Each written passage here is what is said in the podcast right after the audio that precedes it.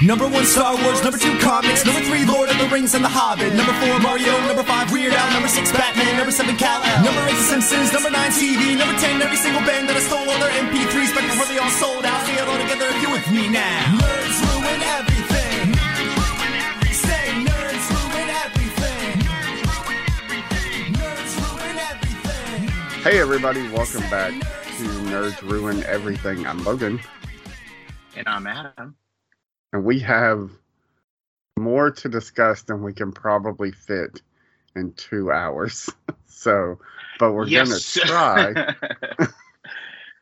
and if we give you a bonus Um, hour, I mean, I don't know who's on the clock, Yeah. uh, who's on the. but we will try to get it. We will definitely try to get it through because I mean there is a lot. Like you said, there's a lot. I, I, I'm genuinely surprised. Um, I mean, we I feel like Go ahead. Star Wars is gonna be most of it because, like, we had planned. Yeah. I think when we ended last week, we're like, next week we'll probably just talk about Dungeons and Dragons because I had planned to go see it, and Mm-hmm. Mario because it's coming out, and we were both going to see it. And then I don't know.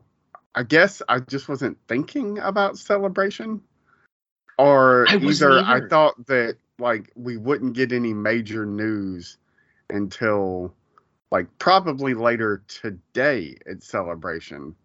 Not you know for like literally hey celebration started. Hey here's all this shit. Like yeah. Like just like an info dump. Like like seriously Yeah. i was i was actually complaining to my wife because i hadn't seen shit about ahsoka. I was like when are we going to start seeing footage? When am i going to start seeing like you know when am i going to see a date? Tell me something like and i got everything um, we got everything about Ahsoka and, and a little bit more. Like we wanted a little bit more than just Ahsoka. So, um, yeah, I mean, it was kind of like the best way to start a like a Friday morning was like just a barrage of what this, this, this. I mean, even this morning, uh, we were just talking about it. We got it. So, do we want to go into Star Wars first, or did we want to uh, talk a little bit about uh, the movies first, and then get into the whole like a little bit of news, a little bit of i think we uh, should we do the like the movie stuff first like what we watched and then because there's so much to talk about with star wars um yeah, there really is. you yeah, okay. Well, yeah. so you saw dungeons and dragons like a while ago like almost a month ago right Yeah. Yeah, yeah. Or three weeks month ago? So like three weeks ago. I just saw it. I think you texted me afterwards. I just saw it about a week ago. You texted me afterwards and Uh-huh. was like, "This is going to be the movie, like to beat. Not maybe not box office wise, but to beat this summer because it's just so much fun." And really. I mean, I think I think you're a hundred percent right. Like I, Oh, I'm good. gonna be shocked if I see anything that I had more fun watching for the rest of the summer. Um, Like- Blue, Blue Beetle might come close because that trailer looks Which- awesome. Oh, man, I mean George Lopez alone, like, and his whole character and stuff, like, and that little Batman's a fascist. little- the fascist. oh my god, dude! I'm like, this is like exactly what we needed from Blue Beetle. Um, and that version of Blue Beetle, um, is kind of like, yeah, uh, that one definitely is like set the take, like. Like that's a like a that one is just like the tone is just right for like what you want like what I want from a summer movie right um but Dungeons and Dragons like it's kind of great, right? Like you don't need like you think like I I've seen it a second time, and the thing that I liked watching was like the audience. Like the first ten minutes is really kind of like you can tell they're like, "Am I supposed to laugh at this stuff? Am I not supposed to laugh? What is what's going on here?" And then when they unlock the kind of tone that we're dealing with, it's almost like a sigh of relief. Like, oh, okay, this is not a serious. This is a serious thing, but it's not too serious. And fucking Chris Pine, welcome back to the show, right? Yeah, Like- he's so. I, I was listening to, I think it was the Ringerverse, and they were talking about it, and th- like out, their thing on Chris Pine became like, "Where the fuck is Star Trek for?" like Exactly. this dude should be like a, a super superstar because Yeah. Like I, I mean I don't know man, but I think in the Battle of the Chris's, like if I had to put money down, like I I think I would put it on him. Like he's I think he's Yeah. infinitely more charming than all of the rest of them. Well, okay so like and here's the thing like okay so like i the battle of the chris's ultimately for me comes down to which chris can play all the other chris's roles and i will fucking tell you chris pine even thor he could play thor i'm very I'm, I, it would be a weird wonky ass version of thor um one that i don't think people would connect with because he'd be so brazen um but i will say this much i think that he could play every like every every Chris's like big role, he could he could fill amply. Like like I like when I watched this, I was like, it's kind of Han Solo Star Lord, but the Star Lord that we all deserve, not the one that we got. uh, you kind of know what I mean? Like he's like this, like he's just like, oh, this is our Harrison Ford. It's just took us like a couple Yeah. of films to to figure this out. Like And to let him Honestly, if you had put him in solo, like I, I understand why you wouldn't, because Yeah. it'd be like we can't cast Captain Kirk as Han Solo in Solo, but like, yeah, man. I mean, that's what he's doing. He's he's just so fucking good, like just so really good. is. Like, I mean, he does everything in this movie, including fucking sing. Like, Yeah. like, like that's the crazy part to me is that he does everything in this movie, but nothing. But he makes like, like the thing that I feel like a star, like, like a guy who's like set to be a star, and I think maybe it is like, okay, like. Can we talk about the fact that like he's in his 40s now and there's this looseness to him that it's like I'm gonna be a star. I'm not gonna be a star. I don't give a shit. I'm just gonna be. I'm gonna have swag, and that's like kind of like, like what Yeah. he's like. He's he's like that guy who like RDJ who didn't find his swag until his like mid 40s, right? Or in letting not even that. Robert Downey Jr. has been around so long that like when his second version of his career came around, he was not even 40 yet. That's crazy. Yeah. uh pine pine it was like give him a little bit of age and like give him that point where he's had so many movies that he's just like fuck this i'm gonna be me. And he just like it, it feels like this is that that that role like like jay-z said allow me to reintroduce myself. And that's kind of what he's Yeah. done here. I mean he makes everybody better in this movie like especially like and i think it was you that uh, that likes Michelle Rodriguez. He makes Michelle Rodriguez like twice the actress she is in this movie when it's essentially kind of the same role that she's always had in like the Fast and Furious movies, except for she's not hampered. But it helps because she doesn't. egos. Yeah, she doesn't have to like carry anything. She just gets No. to be that person, and like a- lot. It, it's funny because like I, it, it, if if Michelle Rodriguez had been paid by the words that she said, she would not have made Yeah. much money for this movie. Um, because all of her acting is the physicality of it all and i mean and he's he's got that too but he, like she is the strong man and he is the like uh you know slapsticky kind of guy Yeah. you know He's And- the mouth. He- Yeah. Well, it's like they, they were saying um they used Butch and Sundance as a reference point, and he's he's Butch and she's Sundance. And if you think about it in those terms, it makes absolute sense, right? Like she's Oh, the yeah. muscle and he's the mouth. Um so yeah, no, like and she's so great. Like like they give her they give her that mother role but not like not making like their relationship sexualized. They make it about a part like this kind of dual co-parenting thing that I've never seen from her, and it's like almost like this like her version of a tender side, which I love. Like I love that they didn't try Yeah. to make her this like. Oh, I'm gonna hug you and stuff, but there's this warmness to her part in her relationship with the daughter that's so just kind of organically her and it doesn't feel un- it doesn't feel like she's uncomfortable with any of the stuff that she's doing.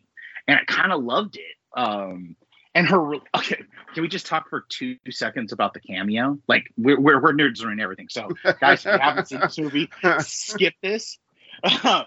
But like i laughed I'm amazed entire that the time. Wonder the Wonder Woman cameo in Shazam got spoiled, but the Bradley Cooper cameo in Dungeons and Dragons, I had no clue it was coming. and when you see it you're like who is this hobbit looking motherfucker was like, and then when you is that realize Bradley Cooper?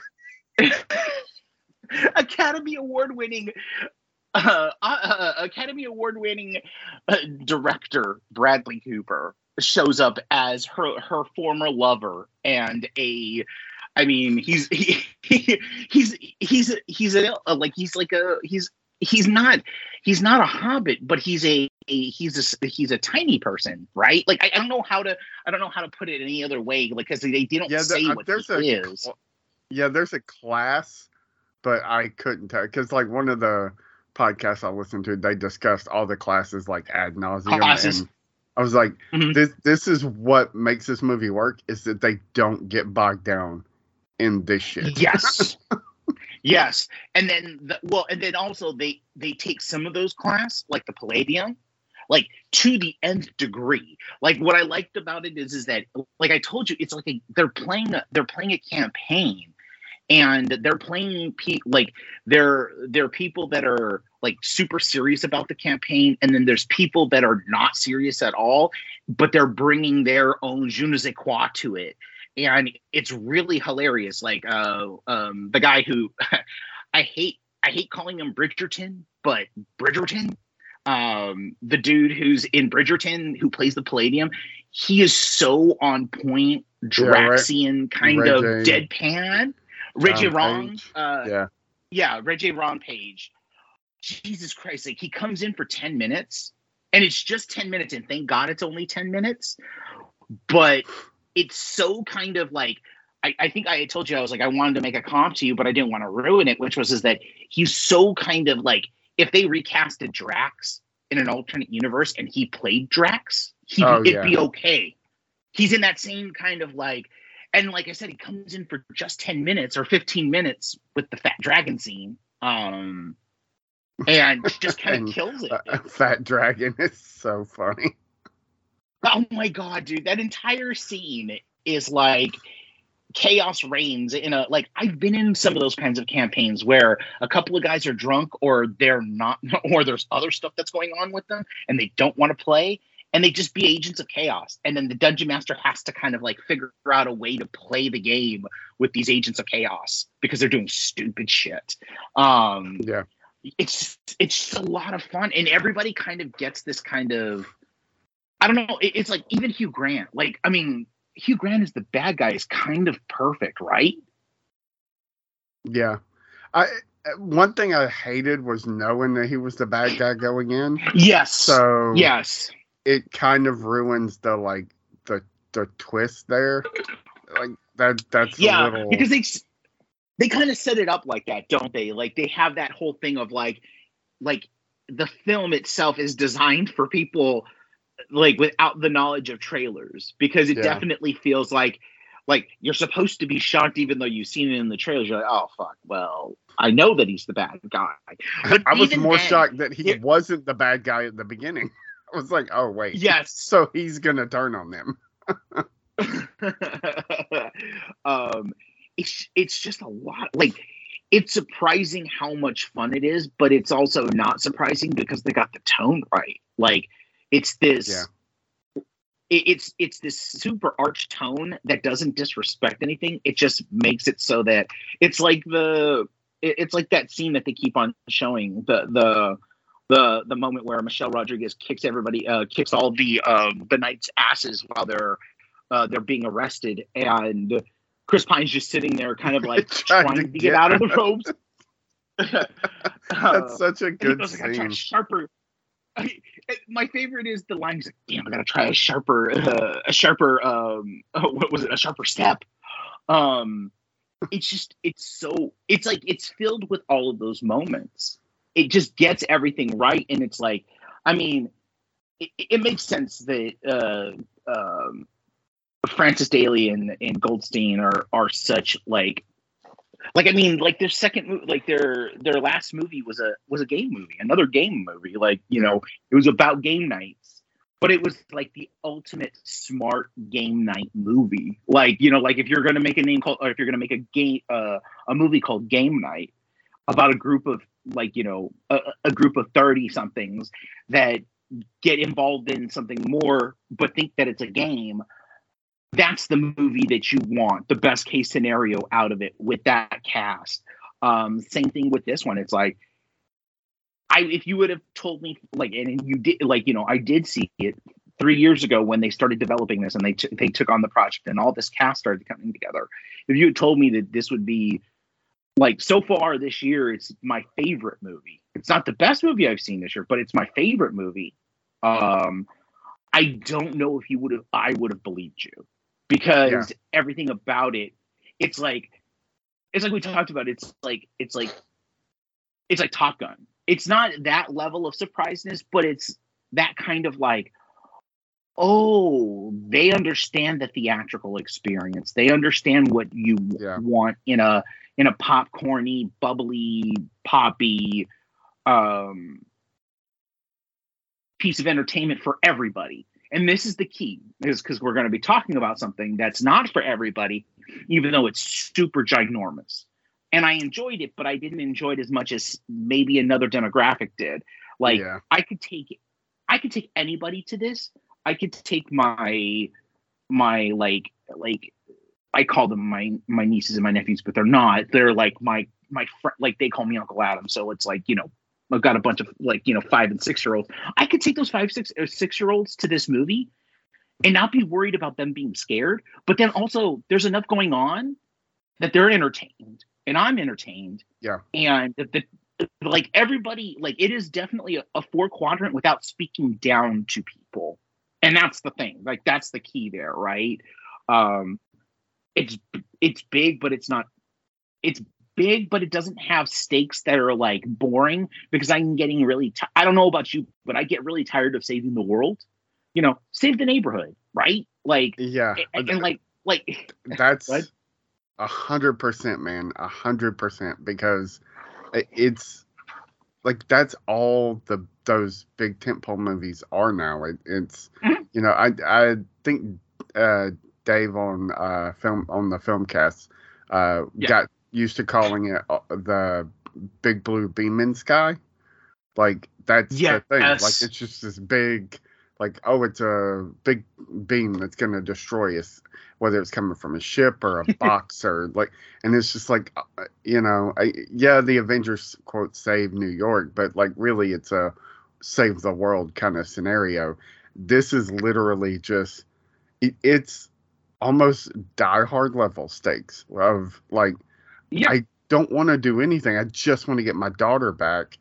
In the process, yes, they do wind up having to save eh, the world or the city or whatever, but he's not trying to do that.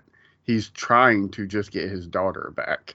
And then yeah. he uncovers this uh, red witch, which that's one of my favorite parts of the movie is when somebody's trying to explain the red witch stuff to him. And he's like, yeah, yeah, yeah. Red witches are back. we we got it. like you do. I don't need the exposition. Like they just write it into the movie. Like yeah, yeah. We were watching. Don't explain it to us. We got it. Um, but yeah, like uh, you're a hundred percent right. Like the lower the stakes, the more relatable you can make those characters. They don't have to be so like stoic, you know, and yeah, bigger than life. they can just be kind of sort of fuck ups that, you know, I, I don't know. I if I would say this, if Guardians as a franchise were going to continue, yes. I believe that these are the guys that you want to take up the helm. No, absolutely, you're right. Like, like as soon as you started going with that direction, I was like, yeah, you need Goldstein and and Francis Daley to do because they they get they get that tone. They get that that tone that's so mm, it's so rare. Like as I've gotten older, I've begun to understand what I want from my summer tentpoles. And a lot of it has to do with tone and the smartness of the story. Um, because like you know we're dealing with a level of actor here where it's never the actor's fault i feel like. It's always the direction the tone the editing and just what they were like their placement in the lego set if that makes sense. Um Yeah. uh, and here like you know here it proves it's like it's like chris pine. Like you know you you watch this movie and you go where the fuck is this chris pine? Like or you know because they have a contract with uh, Paramount. Sorry, guys. I mean, it's like they they got locked down as soon as uh, uh, Paramount saw the movie. I mean, like, and, and bravo to Paramount for for looking at this and going, yeah, let's go ahead and put some money behind this and make this a thing, um, and get the word out here with a really great trailer, um, and getting people's interest piqued. And then once we get them in the door, we can surprise them with the movie. Um, but like if we're talking like if they have to like take over you uh like you know paramount stuff i mean hell get chris pine back in the chair with a script from these guys and let them direct star trek 4 Oh you know, yeah. I, I mean, I, I'd be down for that. I mean, it it's it's it's been such a process for them to get a Star Trek four done, like to do something l- lighthearted, but with heart. Yeah, it, it, like and and maybe it's a Star Trek movie that isn't about them, you know, saving the galaxy. Maybe it's just about them going on an adventure. And you know i'm i'm totally in for that. Yeah absolutely. Yeah. Um but it's it's all to say guys like yeah this one's the real deal. What like like i i don't know how to tell this. people to like don't go see the next movie that we're gonna talk about. We're gonna talk about um unless like, it- okay so like mario brothers i mean it's not a bad movie. It's just the man problem is it fucking made for not a- kids it- yeah it nothing happens in this movie. No. like I, I mean it does but like it, it just all feels so I, I don't even know how to describe it. There's more It's- story in every mario game i've ever played than there is in this movie.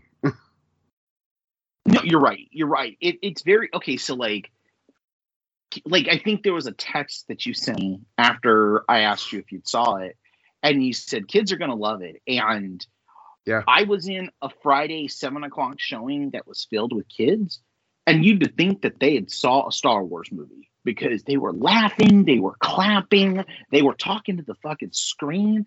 And i like that informed my my experience. And i was like it's fun but like you're right nothing happens of consequence. There's no stakes in this movie. Like um i- i- it's it's weird because like the worst part about this movie is not chris pratt even though i have my I, like i have my thing with chris pratt and and um charlie day as uh, mario and luigi but the bigger problem is the script because it feels like just a big introduction, right? Like it, it feels like a pilot, but in the worst way possible. Because, like you said, there's no Yeah. stakes, there's nothing that happens. Like Mario is in is in Brooklyn. You know, the I appreciated like the energy of the first part of the movie with the whole Yeah. Beastie Boys song. Um, the, Yep. the the commercial, the commercial is clever, right? Like, let's Yep. go ahead and like you know, but I was in the first five minutes of the movie, man. I was like, "Oh, this looks, this looks like it's gonna be fun." The minute they got to uh, the whatever world, Yeah, whatever you want to Mario call Galaxy, it, yeah, yeah, I was like, I don't know, man.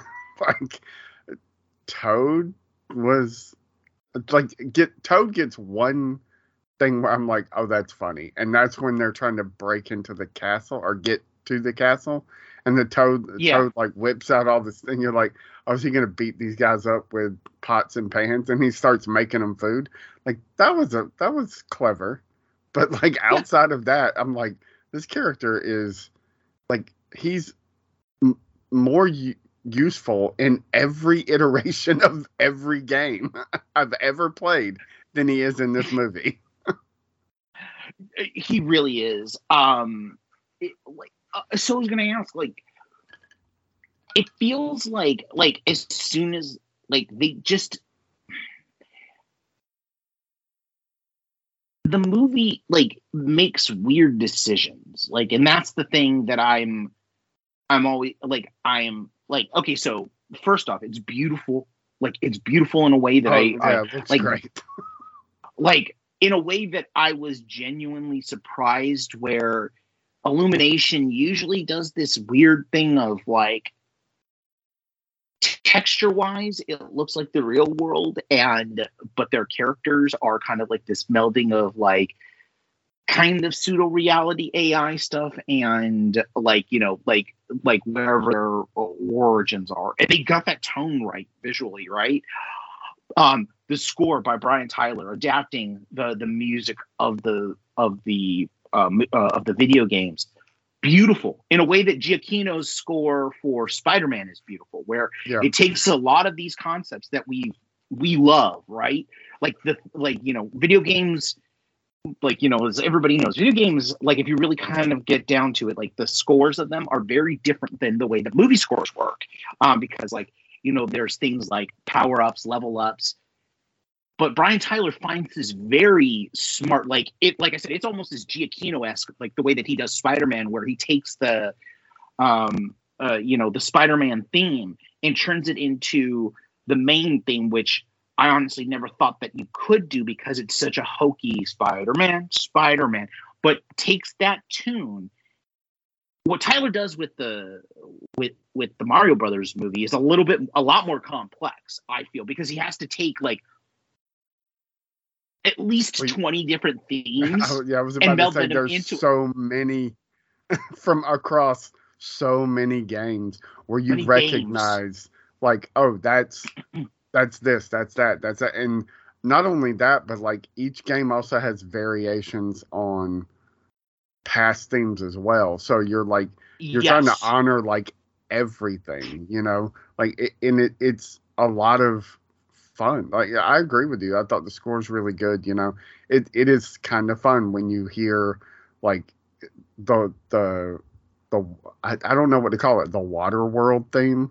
You know, but not Yes. the movie Water World, but like when you're under when you're Underwater. underwater and that da da da da da dum da dum. It's like a circusy kind of theme. Um, Mhm. or you know the the dungeon theme or the un, yeah, whatever I guess underground. Under, yep. Like it, it's so much fun to hear that stuff, you know. Um, it, it really is. and Um, even the old there's the, uh, the you talked about the commercial like incorporating that old Mario Brothers theme from mhm. the animated show. Like they Yep. do a lot of fan servicey stuff like that, and it all plays really, really well because it- doesn't necessarily feel like fan service. It's just there, um, and it's a Exactly. clever way to incorporate it. I- Honestly, man, the script is the fucking problem. like the, the It really is. Okay, so like here, here, I'm gonna give you a prime example of the problems with the script. So you have Luigi run into a goddamn mansion, and he instantly gets caught, and we fade to black. We don't have a Luigi's mansion, even though you up everything to have Luigi's mansion. you couldn't you give me don't have five minutes of that. Exactly. You know, like though you give me a whole Super Smash Brothers Diddy Kong Donkey Kong scene, like I don't get it. Like that sequence doesn't make sense and it's like one of the things that I was looking forward to because like Luigi's Mansion is a lot of fun and it's a lot of like like seriously, like you couldn't give me a five minute scene where he's dealing with his character, like the the things that he deals with in his movies. Um, Yeah. Five to Yeah. seven minutes of Luigi being Luigi away from Mario. I- mean, you're you add five to seven minutes to this movie, but it adds so much more to it because ultimately the Luigi stuff makes almost zero sense. Like I, I get it, like you don't want to have Princess Peach be the damsel in distress. It's it's fun that it's Luigi, but like you see him part ways with Mario, you see the mansion thing fade to black, and like literally the next time you see him, he's like in a cage, you know. Yeah. And and it's just like what, like what what the fuck happened to the shy guys? I know I saw shy guys. like what Yes. what what role do they play in all of this? like I it, I don't know, man. You know, it, it's I don't know. It it's it was such a just total like disappointment once they got to uh Toad World, you know. Uh the Mushroom Kingdom, I guess. The Mushroom Kingdom. Yeah. Yeah. Um. And where does the- the Mario hates mushrooms thing come from? Like that that's that's nowhere. That's that's a Chris Pratt thing. It has to be because he's never like it's never been stated anywhere, even in the the uh, um the cartoon that he hated mushrooms. yeah.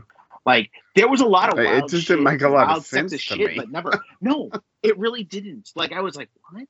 Other than to give Chris Pratt a, like a because Mario is a very empty character. Like if you really think about it, he's the hero with no kind of like Princess has like like uh Princess has a thing. Like she has certain things about her that we know about her.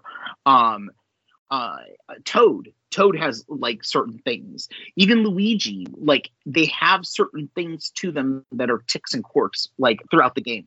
Mario never feels like he has a lot of ticks and quirks, right? Other than like, you know, Wario, which I do like the fact that they they like his dad looks like Wario and they've kind of almost Mhm. like you almost think that that's the way that they're going to go with either the second or the third movie because i mean we know this is going to be an entire series uh, because i will say much kids are going to fucking adore this movie because it's I mean, box office seems to be really good.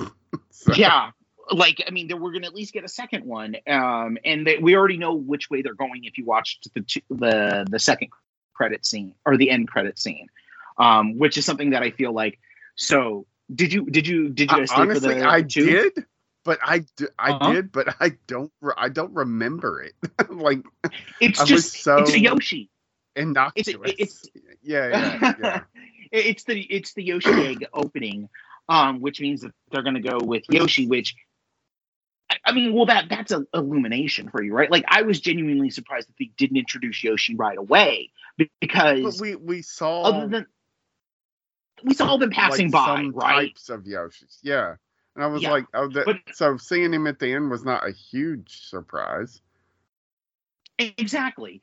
Um, but it feels like like they're gonna go that route, I guess. Like, but they should have gone like okay, so like Illumination to me feels like the one big thing that they always do in movies is there's a set a set of characters that are like the cutest things in the world, but they're also like the like they speak babble, right? I mean, they do this all the time. They started with the minions, and that's their thing. In this movie, it should have been the Yoshis, but it's like split between the penguins, uh, the blue star, and the mushroom people. Even though they all get short shifted, it's very weird because it's like I want to talk about the to- blue star. okay, yes, let's go for it. Okay, let's, let's- so so I know what the blue star is. I'm wondering how many other people, like I and, and I know the game has. So I'm sure there were tons of people, but like this is why I wish I had gotten to see the movie with Ezra, because I, I don't think I told you this when I went up to visit with them for my birthday. Uh, I Ezra had uh, uh, the last time I was up there uh, around Christmas, I think. Uh, Ezra had pl- been playing um, Mario Rabbids, and uh he he wasn't into it, but like I taught kind of taught him how to play it and like he really really liked it. So I had Sparks of Hope because you sent me Sparks of Hope.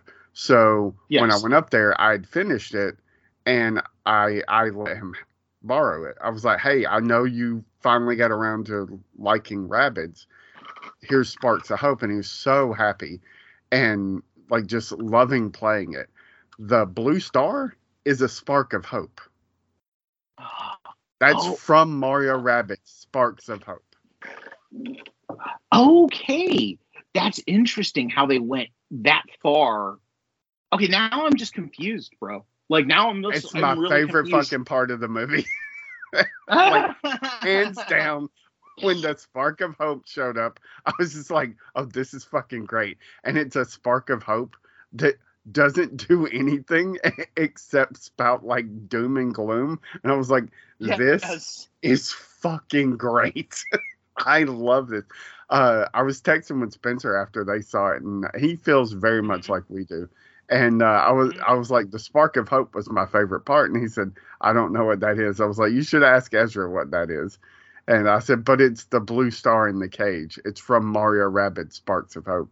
And he was like, oh, I have no, like, I have no point of reference for that. I was like, yeah, I don't think like a lot of people probably will, especially older people like us, because it's such a newer game that you know, Yeah. and, and it's a very new game. Like it came out within the last year to be in this movie.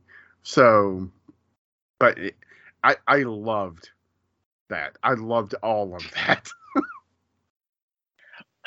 like the the lines that they give him are just fucking fantastic and, and stuff that like like kids won't get like they won't get the like the the the philosophical stuff but it's still hilarious like it's hilarious to us even if we don't know who where he's from. Um so now that i have that it's going to probably make uh, a spark of hope even funnier um or it's going to be like hilarious to watch this this thing that is like has a diametrically opposite point of view of life which is hilarious. Um but yeah like it's like ultimately um like i said it's i don't fault it for what it did because like to be perfectly honest like all the kids that i saw like it's like and maybe it's the the experience that i saw it in the the manner in which i saw it in because it's like I didn't realize how deeply rooted Mario is with certain kids. And all these kids, like they knew, like like they got everything in the movie. It wasn't even just like like they got Diddy Kong. They got the whole like reference to Diddy Kong. They got Donkey Kong. They they loved they especially loved all of the um all of the Mario Kart stuff. Um like they they went wild for it. Like like I just kept on watching going, Jesus, they they wholesale took like um, all of their stuff from Mad Max Fury Road, like literally, except for it's on a Rainbow Yeah. Bridge. Um, uh, but at the end of the day, it's like I, you know, it's it was entertaining, it was fun, um, but like like we're like again if we go to like what i love tone and script um like you know this is like an exact opposite like calculated like cynical kind of thing whereas dungeons and dragons is done out of love and an enthusiasm for its topic. And you can see it there. You can see that like that 250 million dollar animated feature is beautiful in every way that it should be right like nintendo could not have partnered with, with a better person than Illumination. And I will tell you this much it makes me both scared and also excited that they've taken over the Shrek franchise. You've heard this, right? Like yes. Shrek 5 is going to be produced by Illumination, which, like, to me, like with the original cast, I mean, we kind of got that idea from the um, Puss in Boots, the last, uh, uh, that they were going to be, that, that the next thing was going to be a Shrek thing because of the ending. Yeah, of, I still uh, haven't Puss watched. Puss in Boots. I got I gotta watch that. Oh, oh shit! I'm sorry, dude. I thought that you had. I thought you had seen the cat movie. No, no I was I, like, I oh. know Oh, okay. it's all been spoiled. Oh, yeah, yeah. Or quote Nieces and nephews. So. Yeah. I, I guarantee, like you know, Uncle Logan got told the story, regardless if he wanted it to know be known or not. Yeah. um, but uh, like I dig their work, and they found the right partner. Nintendo found the right partner that cares about what they put on screen. But I feel like there was so much care that it became reckless paint by numbers. Do you know what I mean? Like yeah. they were like Yeah. Nintendo had a list of things that they wanted, right, to guarantee success. And it feels Don't like tarnish the franchise. exactly. And they didn't. I mean, that's the nice part about this is that they didn't do anything that ruins the franchise. It respects it, but I feel like it respects it too much. And it just feels Yeah. like a touristy thing. Like this like at its most crass, and I've heard people say this, is that it's an ad for uh, Mario Land in Japan and Mario Land in in um, Universal Studios LA. Uh, that it's just uh, like it's like a tourist video for the video games and the like you know the the lands that they have now open. That's the most crass version of this. And you know what? To be perfectly honest, they're you know they're partially right, but Illumination has done such a good job visually and letting certain people be who they are. Like I will say this much: the MVP of this movie is Jack Black. I mean, man, that dude, like with the Peaches song, like it's so him, but it's the kind of energy that you kind of need in this movie. Like it was He's- smart for them to. Yeah. What a weekend he had. Oh my god. Oh my god, dude. We'll when we get into Star Wars, we'll talk a little bit about that. Um, he's like, yeah, But, he's living his okay, best life. Speaking of the speaking of the voices and Jack Huh? Black. uh, You can make a case for why Jack Black is Koopa. That's great. Yes. Why the fuck? Why did any of the other voice cast have to be who they are? Why is Keegan Michael Key Toad? Michael Key, I have no idea because his voice is so unrecognizable. They either toned him down, like they either tuned him down, or he's doing a weird ass voice that I don't get. Like, it would have been funnier if you had had Keegan Michael Key do his normal voice as Toad and, him being Yeah. like the random outlier, right? Like, that's the joke. Yeah. Is that he's the random outlier of all the toads because all yeah, the toads all the are, other toads have this high pitched, you know, and here's Keegan, Yeah. Keegan Michael Key doing Keegan Michael Key, and it's like, uh, yeah, that that would be funny. Instead, they just pitch his voice to make it sound like all the other toads, and I'm like, what the hell? Like, Chris Pratt is not doing anything with No. Mario's voice, nothing at all. Like, if anything, No. he's trying to tone down his own voice to sound blander as Mario than he does as Chris Pratt. so it's weird. um Anya Taylor Joy it's fine, but like let her ha- I don't know, let her have her own accent. Like why does that matter? Like why do you get her to just do an American accent? Um just a very like flat like no personality accent. I guess Charlie Day is enough of a personality in his own voice, but like we've talked about the problem with Luigi in this movie is that the Luigi's not really in this fucking movie. Um Nope.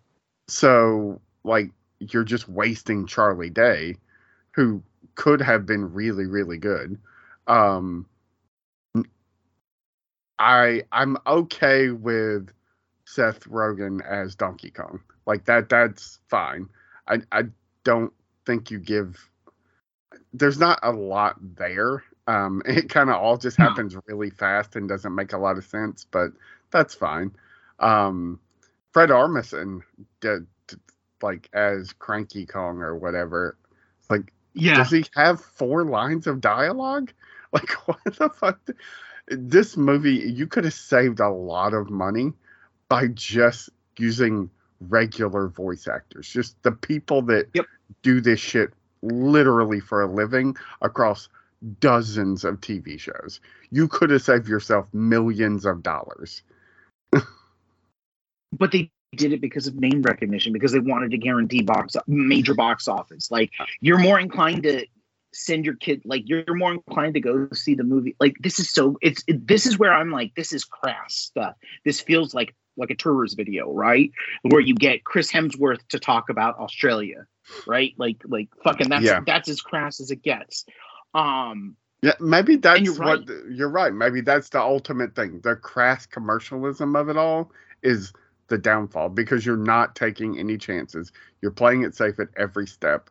Like it, it's uh we got Super Mario Brothers uh, uh, Super Mario World or something like that, which is is fine, but like you kind of wanted them to take a chance and it be like Super Mario Brothers 2, where you're like, start out being like, what the fuck is this?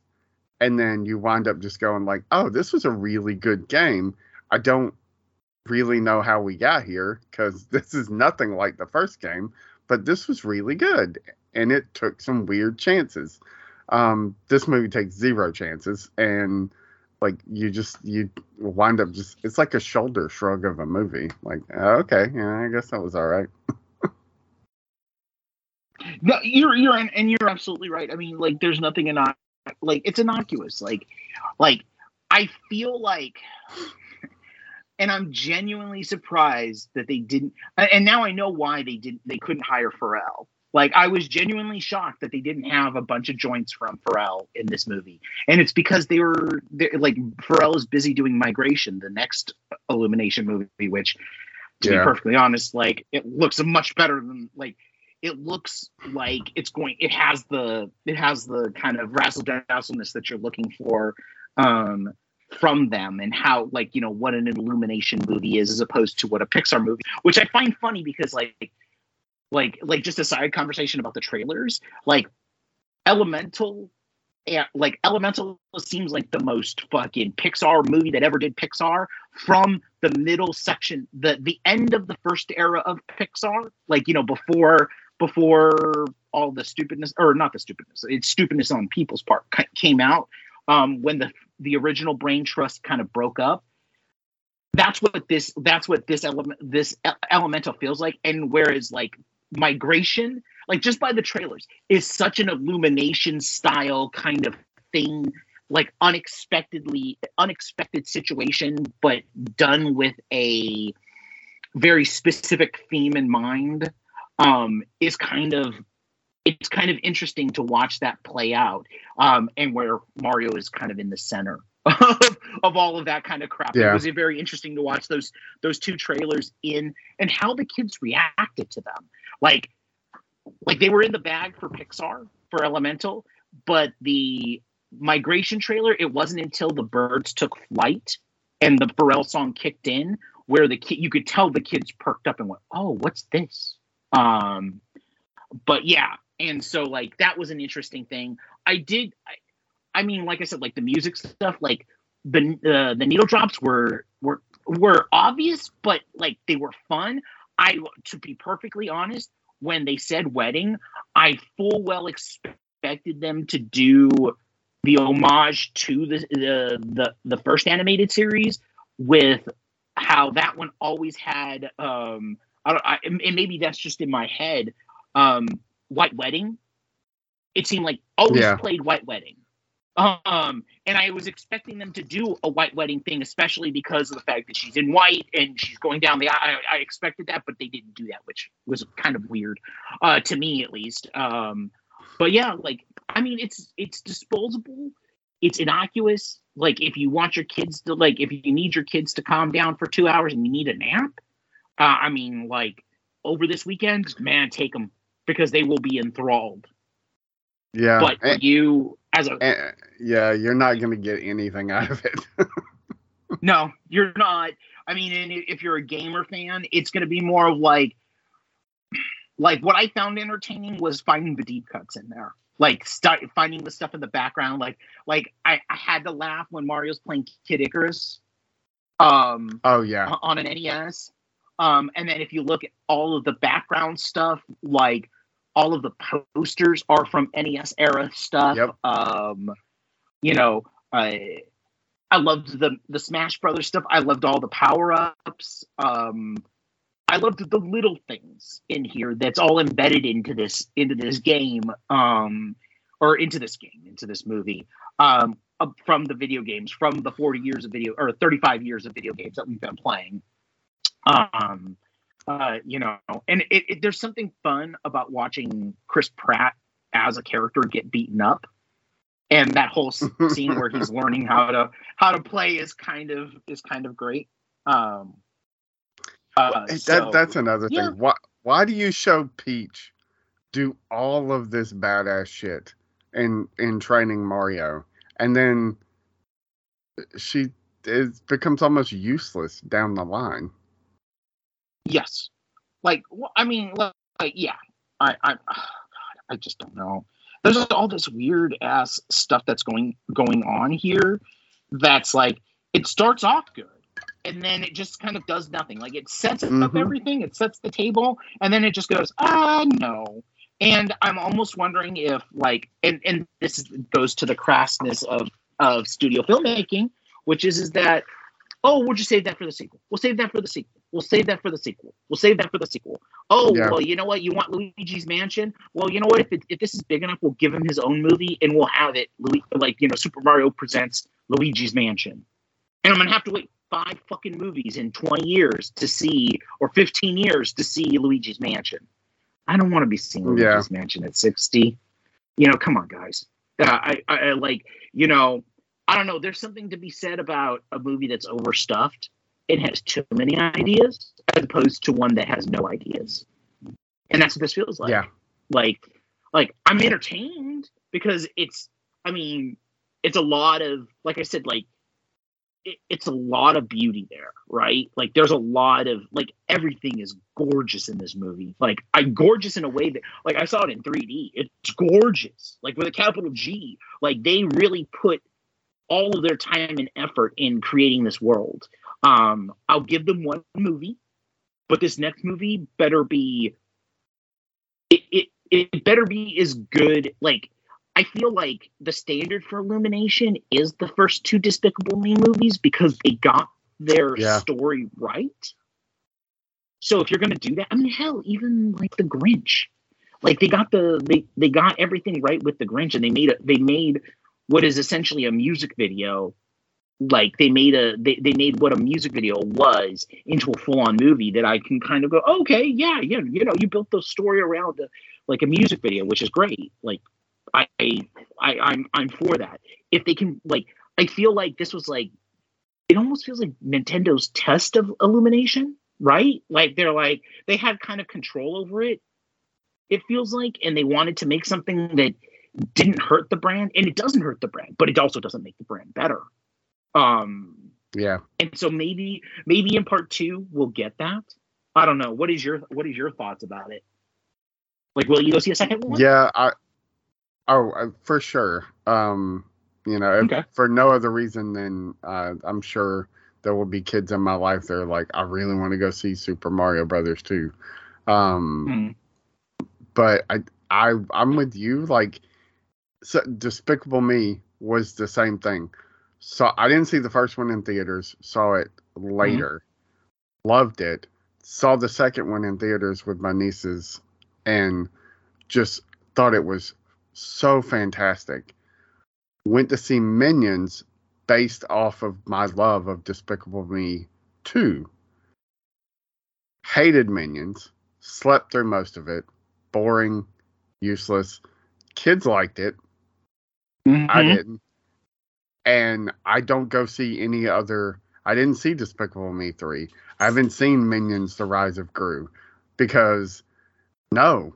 I saw one movie and was like, this is pretty good.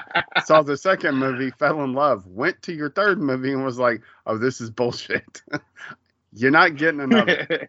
the, this I didn't hate. It was innocuous is probably the best word. Um, so I was like, yeah, that was okay. I will go see a second one. If the second one is not great, then no, you're not getting. I will not go see Super Mario Brothers three. So like, it, I just it needs to be better. So and It- yeah. hopefully that's what happens but i don't know we'll see so but like i said kids love it man like uh, it's gotten thumbs up from every kid I know that went to go see it. Like even my little brother, who's Yeah. 17, was like, "I really liked it," and I'm like, "Okay." Like I, I just I needed I needed more, you know. I like I just Yeah. Well- I just needed more. I mean, I, I, did too, but at the same time, like I'm not mad.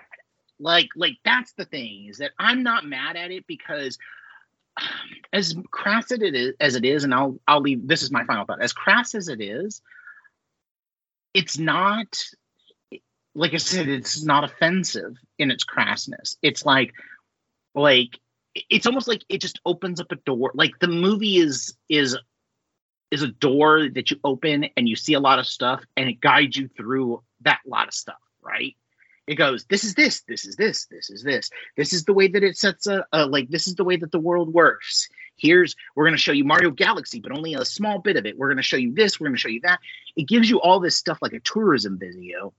And then it kind of just like we're done. And Mario now Mario and Luigi live here as plumbers and as heroes um mamma mia like um and then we're like we'll see you back next time i mean that's the movie. Yeah. like it's not uh it, it's not a movie where it goes like it's not a movie where like it like it's dungeons and dragons where it's telling a story on the run and giving you a world on the run. And it's like this great rousing kind of thing that's fun and you get involved in it. It's not like that. It's just it's this thing that just kind of sits there. It's this it's the meme of the stick figure with the stick do something Yep. do something Do something. um, yeah, which again, I'm not mad at because I understand where it's coming from. But you get you get one extra movie from me. You like you get you get my you get my fifty dollars. You get my fifty dollars one more time.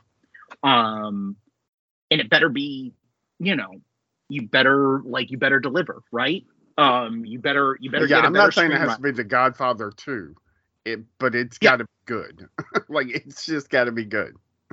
So, like so like here here's my thing i saw like um they work with brian duffield so much that i'm genuinely surprised that he wasn't anywhere on the credits they need him on this movie brian duffield screenwriter supreme who is smarter than most of the movies he writes but like you know he like you need somebody like that on this film like you need you need somebody like you need a screenwriter that is super super smart but also loves mario. And maybe duffield doesn't like mario. Like i don't know. Like i mean his his stuff for minions 2 was like you know pretty spot on and he took minions. As much as i like feel like you know again leaning tower of babel um with the minions as much as i don't maybe like the minions their movies are at least clever in a way that like you know how do you get babel talking banana butts to like actually be like a whole movie? He did it. Um something like that. Like like it needs to be it, it like there needs to be beyond the open window and let's sh- look at this and this and this. So um again we will see. I mean because i guarantee you there is going to be another like you don't make a guy you don't make t- not one but two fucking amusement parks yeah, that, that by You next know. week, we'll, we will have the announcement of Super Mario Brothers 3 coming like Christmas 2025 or something. So, yes, yes. And I feel like that's a perfect segue to talk about uh, Star Wars Celebration and the announcements that we got that were so to is so TBA, so in the future that I'm still pretty certain that I'm not going to see it along with the Kang Dynasty shit. I like, mean- but it's still fun. so here's the thing like I told this, uh, I mentioned I got a barrage of texts from Spencer. Yeah. um, as the announcements were coming. And like my reply was, yeah, I, two years ago they announced a lot of Star Wars stuff at Celebration as well. None of those Yep. movies are happening anymore. So, yes, all of this sounds exciting, but also I'll get excited for the announcement. Like I'm excited for the announcements, but I'll get excited for that movies actually existing when they actually exist. Like, it, you know, you it it is the equivalent. It's become the equivalent of, um, I, I mean, what it's just like a Star Wars PR is a yes man for Star Wars fandom. You're literally Yes. just telling me what I want to hear and then not fucking delivering. like it's it, I don't know, man. like Okay, so I let's want to be uh, excited about all of this. absolutely okay so okay so let's let's dissect something first the most interesting bit here which is the daisy ridley coming back rise skywalker shut the fuck up. I don't mm. okay so oh, what- okay, I have so many things to say about this. so let's just let's talk about the interesting of this. The the most interesting part about this is the project that she's on is the thing that Damon Lindelof left when he's and he said and he said this specifically. If if you if you keep on telling me things that you want from something but you're not letting me tell the story that I initially came to you with and you add stuff in that doesn't make sense then I'm going to have to leave the project. My thought about that is this is this started as one thing post like a let's do post like Damon Lindelof came to them and said I want to do post post um the last Jedi in 20 years and start a new thing.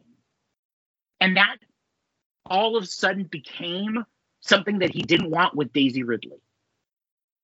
And he was like deuces guys i can i i i've already done this once with the alien franchise. I'm not going to be your scapegoat again. Fuck you i'm gone and left. Because to be quite honest this reeks of like disney pr and Yeah. wanting something like i'm sorry i love daisy ridley but rise of skywalker And I'm is happy so to fucking I'm bad. happy to revisit yes. I'm happy to revisit these characters. Specifically those characters. But stepping into like what like it's a new Jedi order. yeah Okay?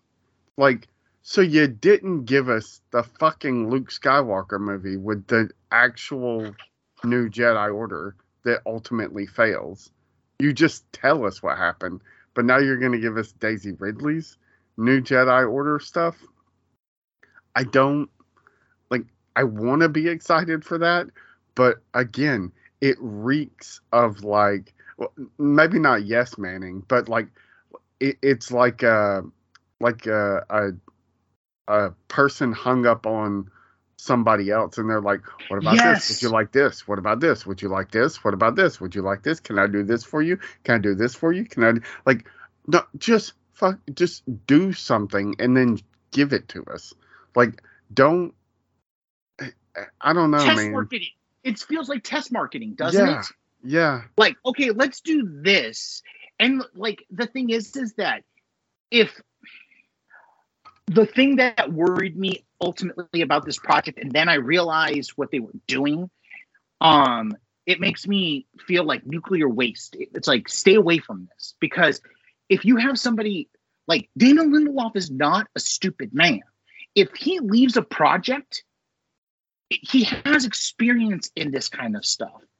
Like he didn't leave Watchmen, and like we all like like the newest Watchmen is beautiful and amazing, and he did his thing, Yeah, and it's pretty it- great. It, it- and it re it reaffirmed my faith in him and made me realize, oh, you know what?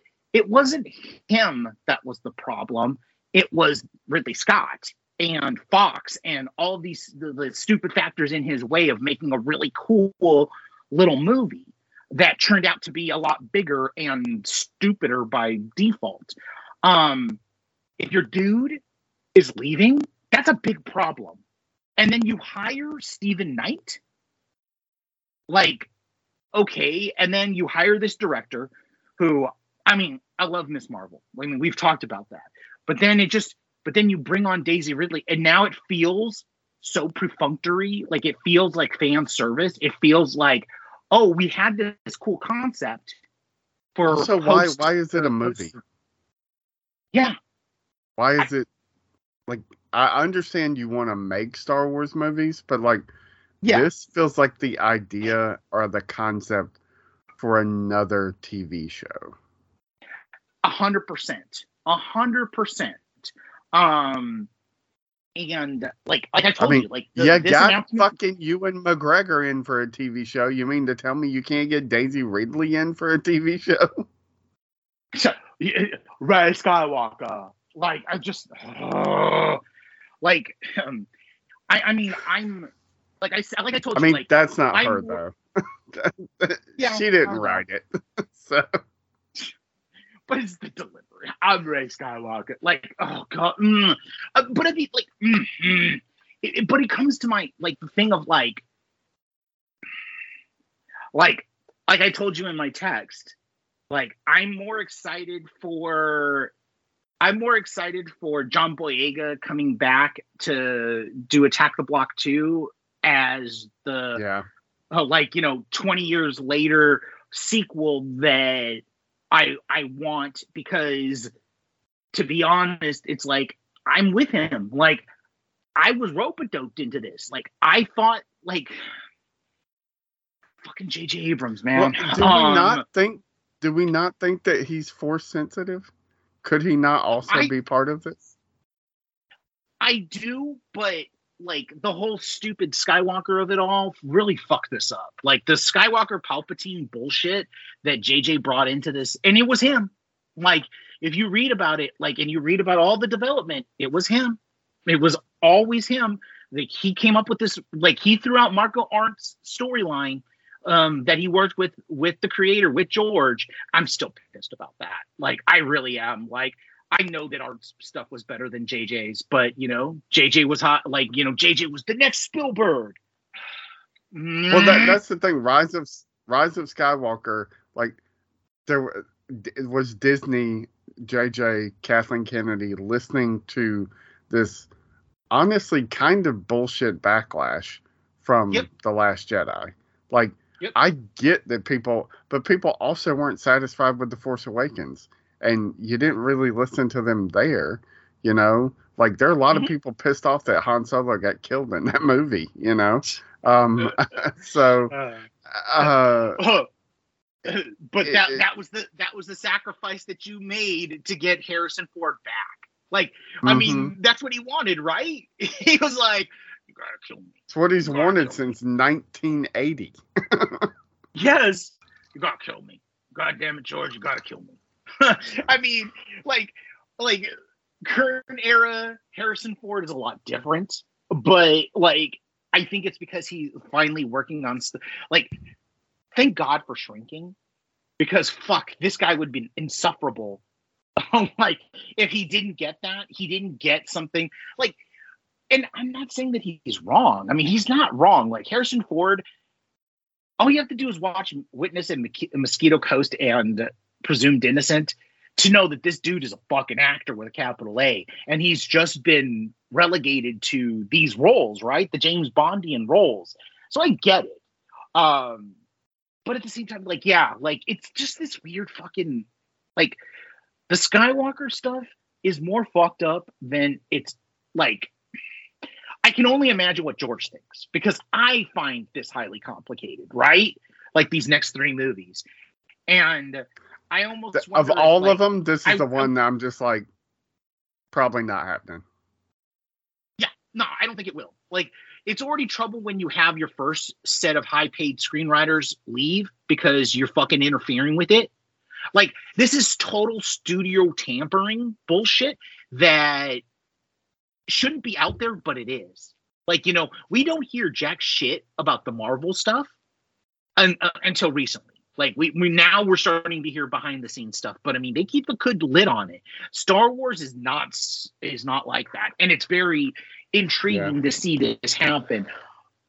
The least of them is that one, but can we kind of talk about like okay, so we'll save the we'll save the Filoniness for last, but can we talk about the most intriguing thing, which is James Mangold coming into the Star Wars universe and saying he wanted to make a biblical epic and brought them something that was essentially uh, the Mortis trilogy, which it feels like it's the Mortis trilogy. Um, Yeah. Uh, to- I mean, I'm all for it. Uh, he seems to be spread a little thin, but I don't know. Maybe not. okay s maybe okay so like i'm i'm curious to see i almost wonder if he's trying to do competing things where he's like okay so warner brothers and james gunn i really do want to do swamp thing but He said he's writing Star Wars is calling me. In one of the oh really one of the interviews, he said he yes. In one of his interviews, he said he is concurrently writing both scripts for Swamp Okay. Thing and the Star Wars project. So I could see okay, I could see both things. I could see him being like, I need to take both because Swamp Thing is a thing from my childhood or a, a thing from like my thing. And then of course Star Wars I can't pass up, especially if I have this idea set 25,000 years before anything and the finding of the force and how that works. Like a bib like the thing of like biblical epic, like that's such a James Mangolian thing. Like, I mean, like, let's be honest, he's Howard Hawks for our current era. Like, there's no genre that he hasn't hopped to that he's made a movie like he's made a movie that isn't at least somewhat entertaining. I mean, we've talked about the dude, right? Um Yeah. I mean, and I feel like we don't have enough respect for his name because let's be honest, both iterations of Logan are like top tier elite level comic book adaptations. Like Logan black and white and Logan in its theatrical form are like I like mean, they're the the standard. Wolverine is pretty fucking good too. Like it, it Yes. he he does have to in clean up a lot. format. Yeah, he does have to clean up a lot of mess that he didn't make. You know, some cook went in the kitchen and fucked everything up, and he's got to come in there and like make something out of the mess. But like he makes a really good movie out of the mess. You know, it's not Logan, Exactly. but it it is a really really like it in the rankings of the X-Men movies. I mean, it's higher than um mm, well, most of them really. Like it, Yeah. it'd probably be in the top 5 or 6 of all the X-Men Yeah. movies. So, Well, it would be in the top two if we if we just got rid of fucking Bryan Singer. unfortunately, uh, X-Men 2 is a really good movie. Yes, it really fucking is. I mean, There's nothing worse than an asshole making a really great movie. Yes. No, it's very true. Like that fucking movie, that first 10 minutes though is like I fuck that that first 10 minutes is so fucking good. And and like I mean just everything about that movie. But I mean, yeah. No, you're absolutely right. In in Wolverine, let's be specific here. Wolverine in its R-rated cut because the Wolverine in its R-rated cut is fucking amazing Yeah, Like, it's really even good. with the weird even with the weird um, silver samurai third act that isn't silver samurai that feels that reeks of studio interference like in a way that i hate um but yeah no like absolutely the wolverine and like so like we got to put a little bit of respect on his name and i will say this i'm gonna call it now if this movie gets made do you know who gets to star in it christian fucking bale i guarantee it oh, Christian that'd be wanted to- great, man. That'd be great. I mean, like you've heard the like. I mean, I think everybody has heard the story that he literally put his name out there and said, "I will do, I will play Anakin Skywalker for free, like no money up front. I I'm I will audition. I will do everything." And Lucas did not want him at all because the real person that he wanted was Justin Timberlake because he wanted a heartthrob and his daughter was a huge fucking like like I don't know if anybody knows this, but this is the this is what the this is what the case was and how we got Hayden Christensen because it came down to three people: Hayden Christensen, Brian Phillippe, and and fucking Justin Timberlake as Anakin Skywalker. They're very they they look they're fucking like William Cat Jr. They could be, Like, yeah, they could all- be brothers. They all could be brothers. and be like, "Yeah, Exactly. y'all are in the same family tree, aren't you?" And my favorite thing is, is that Ryan Phillippe thought that he had it in the fucking bag. Told his new fucking wife, Reese Witherspoon, "We're gonna be set for fucking life. I'm in a fucking Star Wars movie." And then, then, and then they were at the supermarket and they saw the goddamn Entertainment Weekly where Hayden Christensen was announced as the fucking, and like I don't even want to know what that felt like. But anyways, like. Kate, like he wanted Getting like, Christian kicked Bale, in the dick, man. Like, and the face at the same time. Oh, Yeah. man. it's a curb Like- stomp. Shit, it really is. Like, I don't even know. Like, if you think about it, at that moment, like that probably did crush Phillippe because his career was never the same after that whole announcement, and we all heard the rumors that he was set to star. Um, that's kind of crazy. But anyways, um, Christian Bale has wanted to do a Star Wars movie for so fucking long. Um, like at least that's the rumor. And Mangold has directed him in what three movies? And I'm genuinely surprised he he didn't he didn't get Christian Bale for the Bo- Boyd Holbrook role in Logan. I'm really honestly surprised he he didn't because it feels like a it feels like he specifically wrote the stylings of it and the kind of punchiness for a Christian Bale type. So I won't be surprised if he gets Christian or he's already talked to Christian Bale and says, "Hey, you want to do a Star Wars movie? You want to do like a you as Moses and somebody else is uh, like you know uh, the pharaohs, uh, like kind of like like you know Sith versus Jedi, but old school." And I mean, like I, I have this feeling it's kind of like going to be like the vert like like 2001 the first 10 minutes of 2001 except for instead of apes it's just like normal people like kind of finding the force. Like i'm sold on it. Like, i have a vision in my head and i'm like fuck man this sounds and like i said respect on fucking james mangold's name because he earned it right? I don't think that enough people do. Like he is an elite tier director and he's showing that. Um that's the one that I'm like super intrigued by if it happens, like you said, if it happens. Um, and the last one was an interesting one, right? Like Dave Filoni, like we talked about it a few weeks ago, right? Like when's Dave Filoni going to get his Star Wars movie? Like a movie movie, right? Yeah, I mean, we've been saying that since. uh I mean, forever. Yeah. like just give the franchise to Filoni.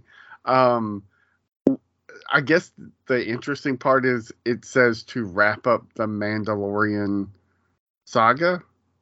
So yeah.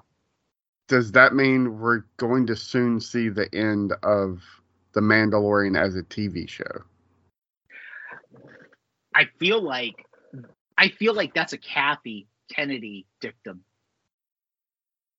I feel like she's like, oh, and a Bob because we you remember like the big to do with Bob is like Bob's like no Star Wars guts to be in the Yeah, we theater. get we got to get back Like- on the big screen.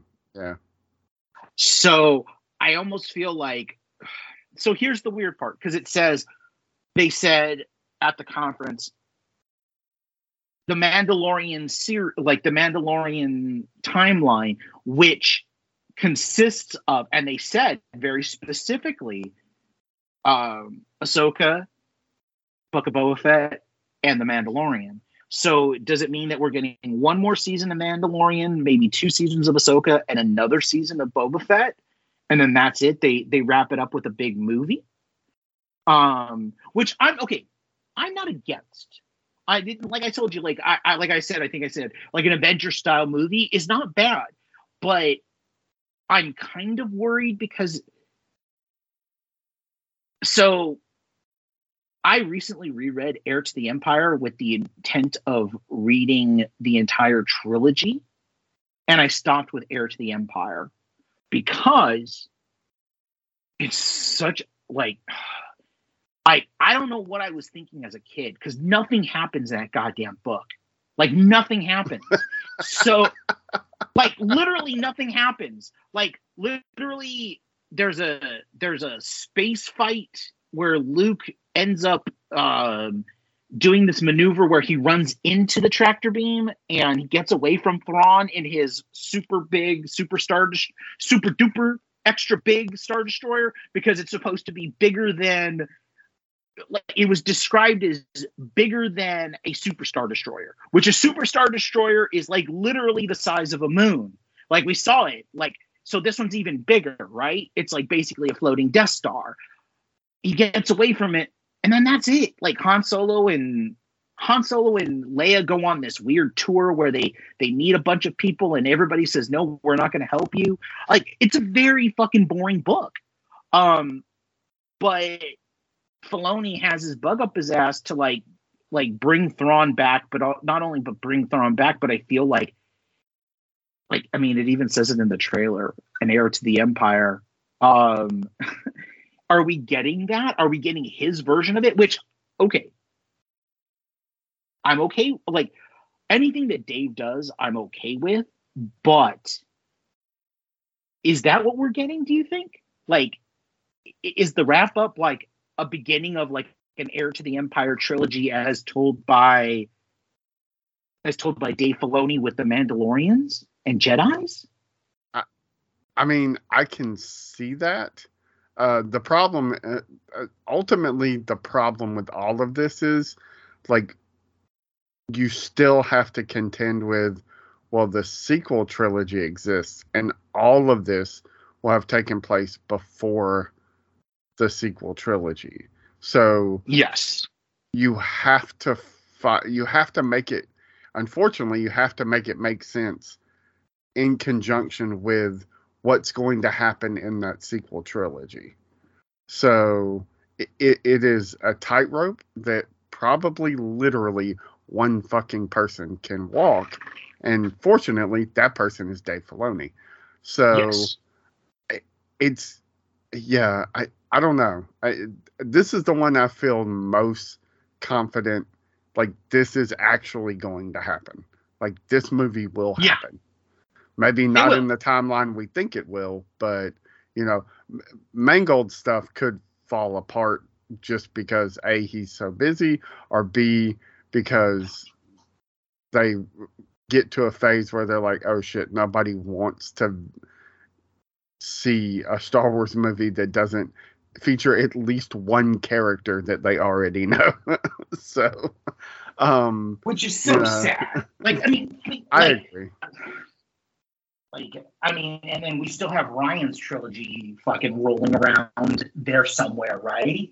Because he keeps on talking about it. Like every chance he gets, he keeps on talking about. I'm going to come back to the Star Wars and yeah. the trilogy that I have, and supposedly it's outside of whatever he's making. It's outside of um, the current character, the Skywalker trilogy or the Skywalker universe. Which man, I'm glad that Dave has gotten away from that. Like he, I mean, he's like, unfortunately, whenever Skywalkers show up, that's a like we already know that's a fucking that that's definitely a, a Jon Favreau thing in their collaboration because we're starting to see like to me, I feel like we're very much starting to see like both of them cross pollinate with one another. Um, but at the same time, there's still some very Jon Favreau based shit that I'm like, like the whole like the Luke stuff, right? Like that stuff always bothers me, um, because you don't need that stuff when you have all of the people around. Like, I mean, we, I understand there's this whole thing of like wanting to fill that era up with what they were doing, but at the same time, I'm like, oh god, this is so. Yeah, but there's other mediums for that, man. Like the, there's yes, books, exactly. There's comics. Like you know, you can tell those stories without having you know to to have them guest star in live action when you can't do it like proper justice. I mean, it looks all right, but uh, it, you know, well, rewatch that. Rewatch that episode. Like I was telling you, they redid the they redid the yeah. CG, and it's like I'm telling you, it's three or four times better. Like they're like it's not so meh. It's not so droopy, weird, de aging shit. Um, but again, like you're right. Like I don't need the CGI de aged because we already know where this is headed. We we they've done the test run on Indiana Jones and the Dial of Destiny. Um, I think that's the way. Like, did you notice how that like, new trailer like, looks pretty okay, good? fuck, dude. Like I, I think I tweeted out. I was like, I, I've told you before. I hate them using Rolling Stone songs, especially "Sympathy for the Devil," because it's so overused. But damn, dude, that that mashup of of Williams' score with that song, and again, let's not put fucking any disrespect on Mangold's name and that de aging stuff. Like that's a dry run for uh, like uh, like we're like. Do you agree with me? It's a dry run for Harrison Ford CGI because you know, I mean, he's worked with Fabs before, um, on Cowboys and what was that fucking uh, Cowboys and Aliens. Like, Cowboys do and Aliens. think that there's It's eventually not a good movie. yeah. it's not. How do you okay, can we just take like I'm going to pose this question. How the fuck do you have James Bond and and Indiana Jones in the same damn movie uh, with a side of Olivia Wilde and manage to mess it up? I mean, You know, it just like is awful. It is so bad. Yeah. like like you have you you have Daniel Craig as the most Steve McQueen cowboy that ever did Steve McQueen in a movie and you have Harrison Ford doing his best racist John Wayne and you're telling me you can't make a good movie out of that? Damn, that's bad. That's bad. Um but anywho, like do we think that it, this is all leading to CGI Harrison Ford, digital de-aged Harrison Ford showing up in The Mandalorian in some way or shape or form, or one of the movies or one of the shows. I mean, possibly, but like you also have another actor you cast as young Han Solo. Although I, Yes. I mean, I, I don't know. It, it, it's, I don't know. Uh, there's just so many. Honestly, the problem with all of this is the fucking fandom. That's the problem. Yep. is Yep. Star Wars fans, and me being one of them, just are never truly satisfied with anything. I've become No. better about it, but like when I was younger, like I was, it was, I was very like knee jerk reactionary. Oh yeah, the prequels are shit. They ruined my childhood. But like, it, it so in uh the Dark Knight, uh Harvey Dent says, you know, you either die a hero or you live long enough to see yourself become the villain. Star Wars Yep. is almost the exact opposite of that. You are the villain, and then you live long enough to see yourself become the hero. Like those movies, that's what happens almost every fucking time. Like it's knee jerk reactionary bullshit of why they don't work. Um, it- I, I, in fact, I even told Spencer this. Uh, we were texting about uh, the most recent episodes of uh, the Bad Batch finale and the recent episodes of The Mandalorian, and I Yeah. was like, you know what, man? In 15 years, we're going to be having a conversation about how Rise of Skywalker might actually be a pretty good movie because of all of the, the work that people are doing, specifically Dave Filoni, is doing to make it better without like actually going into the movie and like just being like no no no no we gotta like add a whole bunch of shit to make this make sense.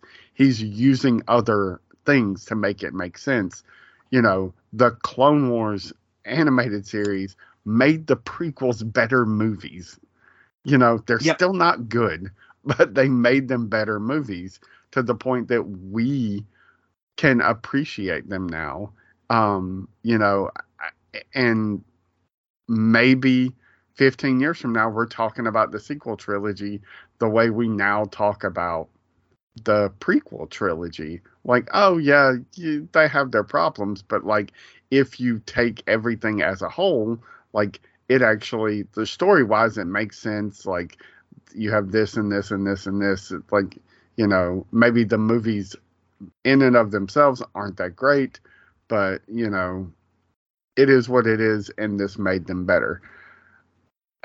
And uh, like more power to them for all that but like also could you just rogue one is a good fucking movie that exists Solo, Yes. despite its box office, is a pretty good movie that just exists. Like it's not like it, it it's not something that has to be improved on. Like you don't have to come behind those movies and go, "Oh, we have to make these movies make sense." They just they're fine as they are. Like could you just They give really- me something really like that? um it, it man dude like i just don't know. Like like it, it, it really is one of those things where i sit there and i go uh what the hell like like seriously what what in the guy what in the hell is um oh good lord. Like i just don't understand. Like i really do not understand anything in regards to in regards to this because it i don't know dude. It just doesn't make sense. Like um this whole thing of like when you listen to fan- okay so like here's my thing is when you listen to fandom like if you listen to fandom then we'd have 10 years of the snyderverse. We'd have like 30 years of the snyderverse. And like you know that should stick in the mud. Yeah. Stop listening that to the fans. stick in the yeah stop listening to the fans and listen to your creatives who are super fucking smart.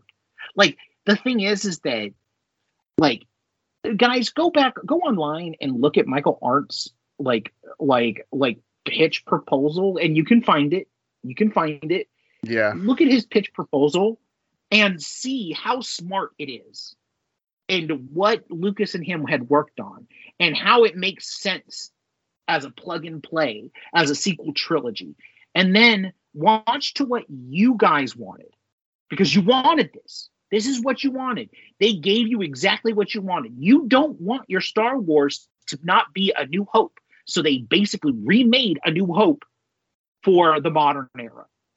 And then when they tried to spread their wings and Rian Johnson got a hold of Star Wars and tried to make new Star Wars, y'all got so pissed off at him, including include and this is the thing that I I will not forgive him for. Mark Hamill going on and being like rousing up the crowd because he he didn't want to face the ire of criticisms and fandom because he's been through that game so he supports you guys I, I don't need to see 60 year old men or 75 year old men play things that i oh god Yeah. like it's and it's the reason why we continue on with the way that we are. Why we Well- won't get somebody like Pedro Pascal as Indiana Jones, and we just get a digitally de-aged Harrison Ford.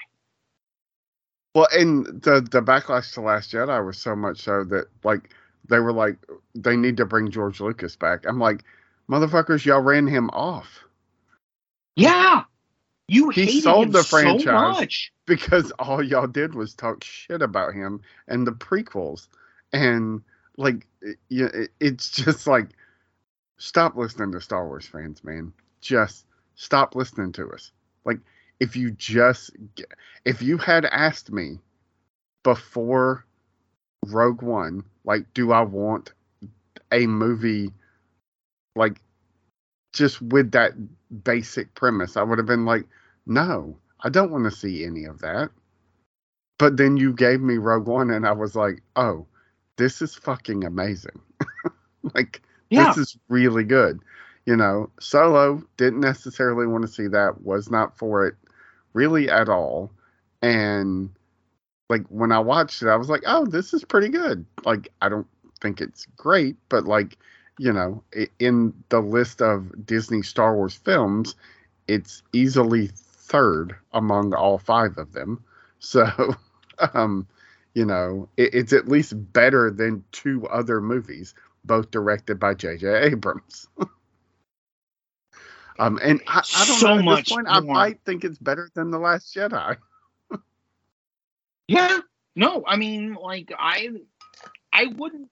I don't begrudge anybody that because it's like the Skywalker trilogy is so. The Skywalker sequel trilogy is so troubling. Like it's so troubling when I watch it because it's like all of the things the things that you like if you really think about it the things that you want right like the things that you want out of a star wars a star wars trilogy it doesn't happen in any of them like the things that you kind of want like you want from something like give me something new. Give me something deeper about the about the like it just nothing happens. It's just recycled like so even like I will agree with one piece of criticism about Rian Johnson's The Last Jedi, which is, is that it tries so hard to be Empire Strikes Back that it, at its worst, it both detaches the people that want new stuff, but also the people that are legacy. So, like, it's trying to have its cake and eat it too, but at the end of the day, it ends up marginalizing people because you having stuff that happens that you don't need to happen, right? Like you really don't need to separate the group. That's just something that they do in all sequels, which is uh, fucking an annoying thing to me. It's like if they make a Dungeons and Dragons sequel, if they separate that fucking group, I swear to God, I'm gonna scream in the fucking theater and walk out. Why? Because mm, you don't do like you don't have to do that. Just because fucking Tolkien did it fucking 100 years ago doesn't mean you have to do that doesn't mean you have to do that every single time in a set a, a sequel movie right because you churn in like i i'm not even gonna like we've got other stuff to talk about i don't need to go on a rant about any of the sequel trilogies because they're all just and again you're right Filoni may do so much work for the sequel trilogies that we, like you said, 20 years, two two decades later, we're like in our 60s, we're still fucking podcasting. And we go, I go, you know, Logan, I rewatched the sequel trilogy and all the other stuff that that Filoni has been doing. I was wrong. I was so mad for nothing. JJ should thank him. May he rest in peace. I'm not saying like JJ needs to die. I'm, just, but, yeah. I'm not trying to say that, but I'm just like, you know, 20 years, a lot can happen. Um, I mean, you know, uh, I, I do have to ask this. I always find it funny because so what does JJ do next? Like, I really honestly want to fucking know because I'm not the biggest fan of JJ, right? Like, I like him, I like his early stuff, but I'm not a fan of him now. Like, I feel like he's like he's become a director off of other people's laurels. Like he's he's like become this like in-demand director, like this guy who has two of the biggest fucking like two of the biggest hits of all time because he's standing on the shoulders of other people, which I don't appreciate in any way, shape, or form. Um, I mean, he got his bones going to Star Trek, right? Turning Star Trek into Star Wars. Like that's what his like, you know, like other than his TV stuff, right? Where does he go now? Like, what does he make? Like, like, do you have an idea? Like, what does he do? Like, I'm not a fan, right? Like, so like, I'm always like, I I can see this dude not doing anything for the next 20 years because he's so scared of like you know his last two yeah. movies have been two billion dollar movies and just be like oh I don't want to because he's not Cameron because nobody's fucking Cameron. Right, he's gonna have to do uh, something small, like it, it needs to be small and not a remake or a reboot or a reimagination yeah. of anything like like all of his okay and this goes to the like why I'm a Matt Reeves fan. Like Reeves does like he's I mean they have essentially a similar career, right? But Reeves has done it in a way that I'm like, fucking a dude, I'll follow you to the pits of hell. Like anything you do. Whereas like JJ, I'm just like, oh man, you're just taking IP and just razzle dazzling, putting lens flares on it. I mean, I, I don't know. Like I could be pissing off like the JJ hive right now. I could be pissing off JJ himself. I just I don't get it. Like I'm like, you're not Spielberg, bro. Like you're really not Spielberg, but you yeah. think that you are. Um, which really makes me mad. Like I don't know why, but it makes me like very mad that this dude again, like I, I don't even know, like I, he has like he has a lot to prove like a lot to prove like i don't know i don't know why people like give him the clout that he, they give him james mangold's better uh, but I'm sorry, sorry about the rant. I'm just I get heated about this shit, like because it's like I don't know, like I just hear fandom like, and they give him a pass because he has this box office clout, and it's like, no, I'm sorry, no, no.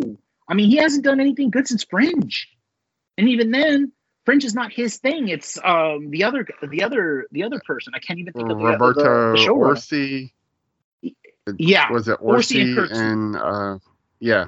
Orci and Kurtzman, um, who Orci is crazy, and that's why Fringe works. Like Orci is like, I mean, so Yeah. much so that it doesn't Yeah. work anymore. Uh, he went on that re- weird like rant, and w- like they silenced him, and he never came back. But Kurtzman is, I mean, Kurtzman's still doing Star Trek, but um, but yeah, I don't know. Um, and so we also got some more information. Like, do we want to talk about Ahsoka? Uh, do we want to talk about? Um, I Yeah, uh Ahsoka that Ahsoka trailer. Um I've been fairly adamant in the that like I'm not looking forward to Ahsoka. I Yes. like that everybody is appreciating the character. I Mhm. have not liked her uh, live action appearances. I, I I don't hate them, but they're just not Ahsoka to me. Um, but is it? Uh, can I ask something? Can, Yeah. can- oh, can I ask something before that? We haven't really gotten into like. I know you said not my Ahsoka, but specifically, is it is it the fact that Ashley Eckstein has a different delivery than than Rosario Dawson? Like, there's no like, I don't feel any connection voice wise yeah, to the character. Okay, she, okay. I just wanted to make sure. She she doesn't seem to really embody and that's part of the thing of like the having uh Katee Sackhoff be Bo Katan is in both yeah man. Yeah, because she's fucking Bo Katan. Like when she walks it's like yeah man that's Bo Katan. When she talks I- it's yeah man that's Bo Katan you know you want to hear something? when- fun? You want to hear some? you want to hear something funny about the Bo Yeah. Walk? My wife, um, my wife, bless her soul, uh, and I can talk about my wife like this because she's my fucking wife. My wife got booty on her. Um, there's no doubt about that. But it's funny because when we were walking, when we're watching um, The Mandalorian, and she starts walking, uh, Bo Katan starts walking. She goes, "That's the walk that I want," and I was like. Well, honey, you kind of have that. She goes, No, I don't. Nobody has Bo Katan's walk. Nobody has like Katee Sackhoff walk. And I was like, thinking about it, and nobody does. Nobody has that strut that she has. It's like Yeah. a combination of gunslinger and kind of sexy. Like it's kind of like Yeah. now I under, like and I and I told her I was like now I understand why you and the Pedro Hive love the Mandalorian walk, even though it's not his walk. And she's like, What do you mean? And then we had to go on a deep dive of the three people that make up the Mandalorian and how it's not his walk. He's adapted it whenever he plays, but it's actually the guy who's the who's the speed drawer guy. Um, yeah anyways, it's all to say, like, I didn't realize, and we started to go on a deep dive in social media that Bo Katan's walk is a thing. Like, it's a thing for people. Like, not just guys, but women too. Like, I, like, did you know this? yeah Oh, okay. I'm the only one. I'm the only one. that I'm just like, uh, okay, well, I, I guess it's a thing. And she goes, no, it's a thing. And she showed oh, me. yeah. Like, oh, okay. Even Katee Sackhoff is like, it's a Oh. thing. I'm like, okay. But anywho, um, but you're right. Bo Katan is Bo Katan because she's and and when Mikkelsen comes in to play Grand Admiral Thrawn, it's gonna be like, oh yeah, that's Grand Admiral Thrawn. That's the guy we saw in Rebels, you know, yeah. and it will be good. I, I'm if I didn't have another Ahsoka performance to mm-hmm. base on anything, then yes, I would very much enjoy enjoy Rosario Dawson's. But to me, it's just not. it- It's kind of the reverse of the Anakin Skywalker, where I've seen at this point so much of um, Matt Lanter's Anakin Mhm. compared to how little we actually have of uh, what's his name's Anakin. That Hayden Christensen. yeah, Matt Lanter is Anakin Skywalker for me. Hayden Christensen is the guy who like plays the live action version of Anakin Skywalker, even though he was first. So it's like no, you're it's right. not you know, it's never going to be that one to one thing for me. But I, I after that trailer, I am really looking forward to this show. It sucks we got to wait till August, but I understand they're spreading stuff out. So, you know, uh, also, Andor season three or season two, I mean, is done, but we're not going to get to see it till next year, like late next year. That that feels like a lot. well, I feel like so, like, and Skeleton Crew went from sometime this summer, or actually it was supposed to be in the spring this year, to early 2024.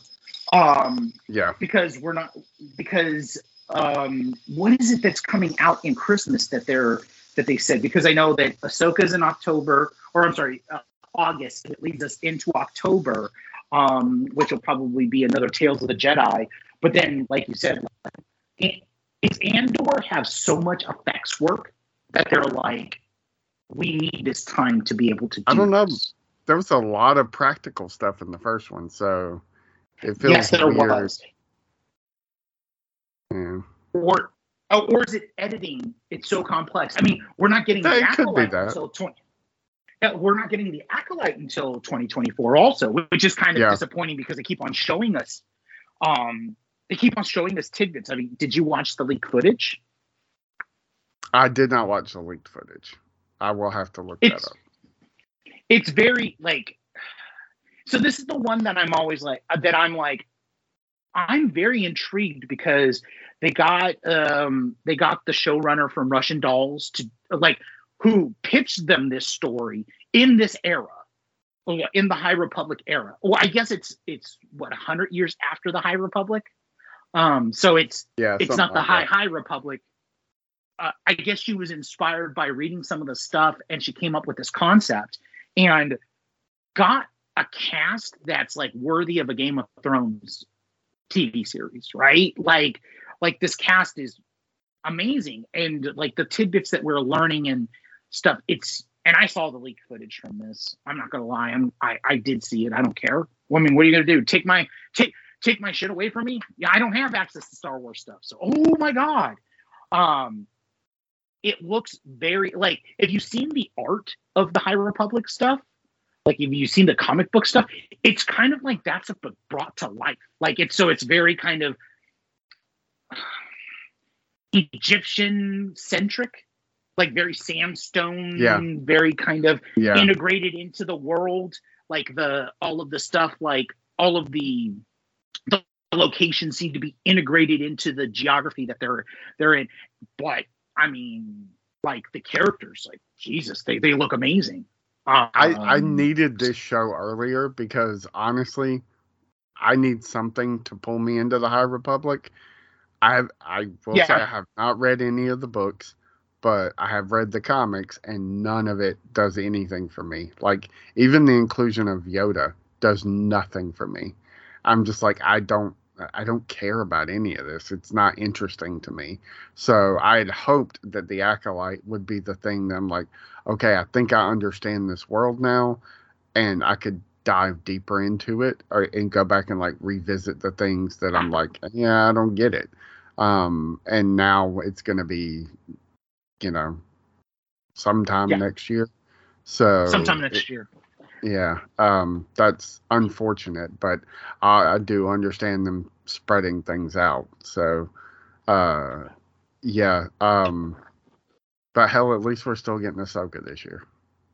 yeah no and that's the big thing um that for me that's like like you could give me you could give me all this you, you can delay the skeleton crew you can delay um you, you can delay like you know the acolyte and everything else like you know is lando even going to happen i don't think so um though you I, Donald Glover is still pretty op- optimistic about it. Like, I, I- he gave an interview. It was like two, three weeks ago, and uh, oh really Yeah, uh, somebody asked him about it, and he said that he and Kathleen Kennedy are in contact with each other. So, huh. like, I I think he's, uh, I don't I don't know. I I guess with his career just the way it is and all the things he has going on, maybe he's Yeah. just not. I don't want to say desperate enough to just be like, okay, I'm locked in, I'm doing this show, but like, you know, I, I'd say in the next two years we'll probably see something on the Lando front. I hope so because this is one that I really like. To me, this is the one that you want, right? Like this is the one that kind of has the ability to really kind of because this is a this is uh, either purposely or by by uh, by accident is is a other than the Lando comic there's a lot of ground to play with right like like because it's a character Yeah. that we don't we don't have a lot of. And the the era in which we leave lando there's a lot that can be done. In solo like it's set up to like be able to do more with the character because it's an open book and it's not just like he's already uh you know he already has cloud city and he's already done all of this stuff and he's already made himself respectable. He's still kind of like you know like a rascallion or whatever you want to call him um so i'm very i would really really like it but at the same time i also understand like you know uh, Donald Glover is very mercurial. If you if, if if there was a word to put on it, like you don't know how what he's going to do next because he has so many avenues he can go. He can make. I mean, rumors are that there's a there's an album out there, and if he drops another uh, Childish Gambino album, we can just kiss everything goodbye because he's done with Atlanta. So like his, his responsibilities to to that is done. Like he's not he doesn't have anything. The the Mr. and Mrs. Uh, Smith thing. Yeah, I that guess- and then the uh, show. I guess he's. I know he's producing. I don't know if he's writing. Um, what is? Uh, Swarm. yeah, Swarm. Yeah, Yeah. Um he's producing more than he is like producing and writing, but that's uh what's her name show. I can't think of the showrunner's name, but um but I mean like do whatever he wants and it, like you listen to him on on interviews, like I mean you have to. It's very apparent that this guy just kind of likes to have his freedom and like to have his distance from things, right? Like I feel like it's almost like you, you feel like community really kind of shaped him in what he doesn't want to do. Um yeah. uh, and uh, you know, and it's just like, let me do my thing. And so, you know, I'm all I'm all for it, but at the same time, you know, you kind of want Lando. Like, I'm sorry, but I mean, like, like if you're gonna do a big franchise, I don't want Mr. and Mrs. Smith. I kind of want you to do Lando. Like, you know, you can bring all the creatives you want into it, do whatever you want. Like, it's, I, I can only imagine that Kathleen Kennedy understands that she has to kind of give him free reign if he's if he's if they want him. Um, That could be the whole. but yeah, yeah, is- that is could- They're not saying Lando's yours. Tell us what you want to do with it, as long as it doesn't fly in the face of canon too much. Because fuck, Obi Wan did. Um, Oh, then, then you know we're okay with it. You know, just don't completely break. You know, some kind of canon thing somewhere, and be okay with it. Um, so I wanted to ask you because you, you followed a lot more of it than I did. Um, uh, mostly I just follow the the headlines. They there was I'm a there was no announcement on if there would or wouldn't be future Bad Batch seasons, right? but not yet. But today is the day that animation is taking taking stage. I've, Okay. I've heard. I mean, So- with the finale, I assume we're getting more, but they yes. just you know haven't made the official announcement. If we're getting more, it would already be in the works because those animated shows take so long. So, um, yeah, they do. Did you watch the finale? Yes, we haven't even had a conversation about uh, not just the finale, but just the second half of the season of, of the of the show. So uh, good, Bad man. Batch. Really, man. So filling good. up things that I like. Here's the thing: it's like here's here's a show that you didn't want, you didn't know you wanted, but but the way that it's delivered to us, it's absolutely something that I want. This is like one of those things where it's like this is the best case scenario, right? Like where Yeah. you know everybody wants. I want a Skywalker show. I want this. I It's want what that. I'm No, talking about. Yeah, yep. it's you, like you can if you tell me you're giving me a Bad Batch show, I'm gonna be like, uh, or, or when they announce it, I'm like, I don't, I don't want that. And then Yeah. we got it, and I was like, oh, this is really good. like, give me more of this. Like, do those things. Stop giving me the shit I think I want. Just give me good stuff. Even if I say I don't want it, I'm gonna be like, oh wait, this is good. Yeah, no, no, no, more of this. yeah, fill my life up with this. Like, and that's the thing is that Um, um it's it's not fan service but they definitely like so like what i liked was that bring bring characters in and not make it a big deal. Like the orson krennic cameo in the finale um yeah, which i loved. Like i loved that. I loved like oh okay give me a cameo. But don't tell everybody this you know oh i do have to ask. Okay so like is the stormtrooper that's hurt that's a female Jyn Erso with Saw? Because it would be in the era because it's before like like it's taking place like like years before um Rogue One, or is it maybe too I hadn't, early? I hadn't thought or- about it. I hadn't thought about it. I, Right? I think it might be too early, like a little bit too early. Okay. But I Okay. don't know. I'd have to go back and really think about it. So, because Okay, it, Absolutely. it's it's within a few years of that. Like yes. so. Very much so. So yeah, It would could. it would make sense if it is because we don't we don't have a firm like grasp on how long it's been since the fall of the Jedi. Like Yes. That's true. recent, but is it recent within five years? Is it recent within a year? Like we don't that that's one thing the show doesn't do. It, we don't have a firm like timeline on how long it's been since the beginning of the series. So because it starts with the fall of the Jedi. Has it been two years? Like that they've been on the run, but like it, it, yeah, it, it's but beyond that, like it's so well written. The the handling of the clones is so like watching the empire kind of like turn and go like yes. yeah we're not dealing with clones anymore. It's so interesting and it answers uh, like it, it is dave filoni answering questions that we've all had since george was like no no no there was a clone army. And we're like then why did that so are you telling me all the stormtroopers are clones? No stormtroopers aren't clones. They're they're people that they've recruited slash brainwashed. Um so we're all like what the fuck happened to the clones george? Like you keep telling Exactly. us this shit and it doesn't make any sense. And now it's just like oh here figure it out dave.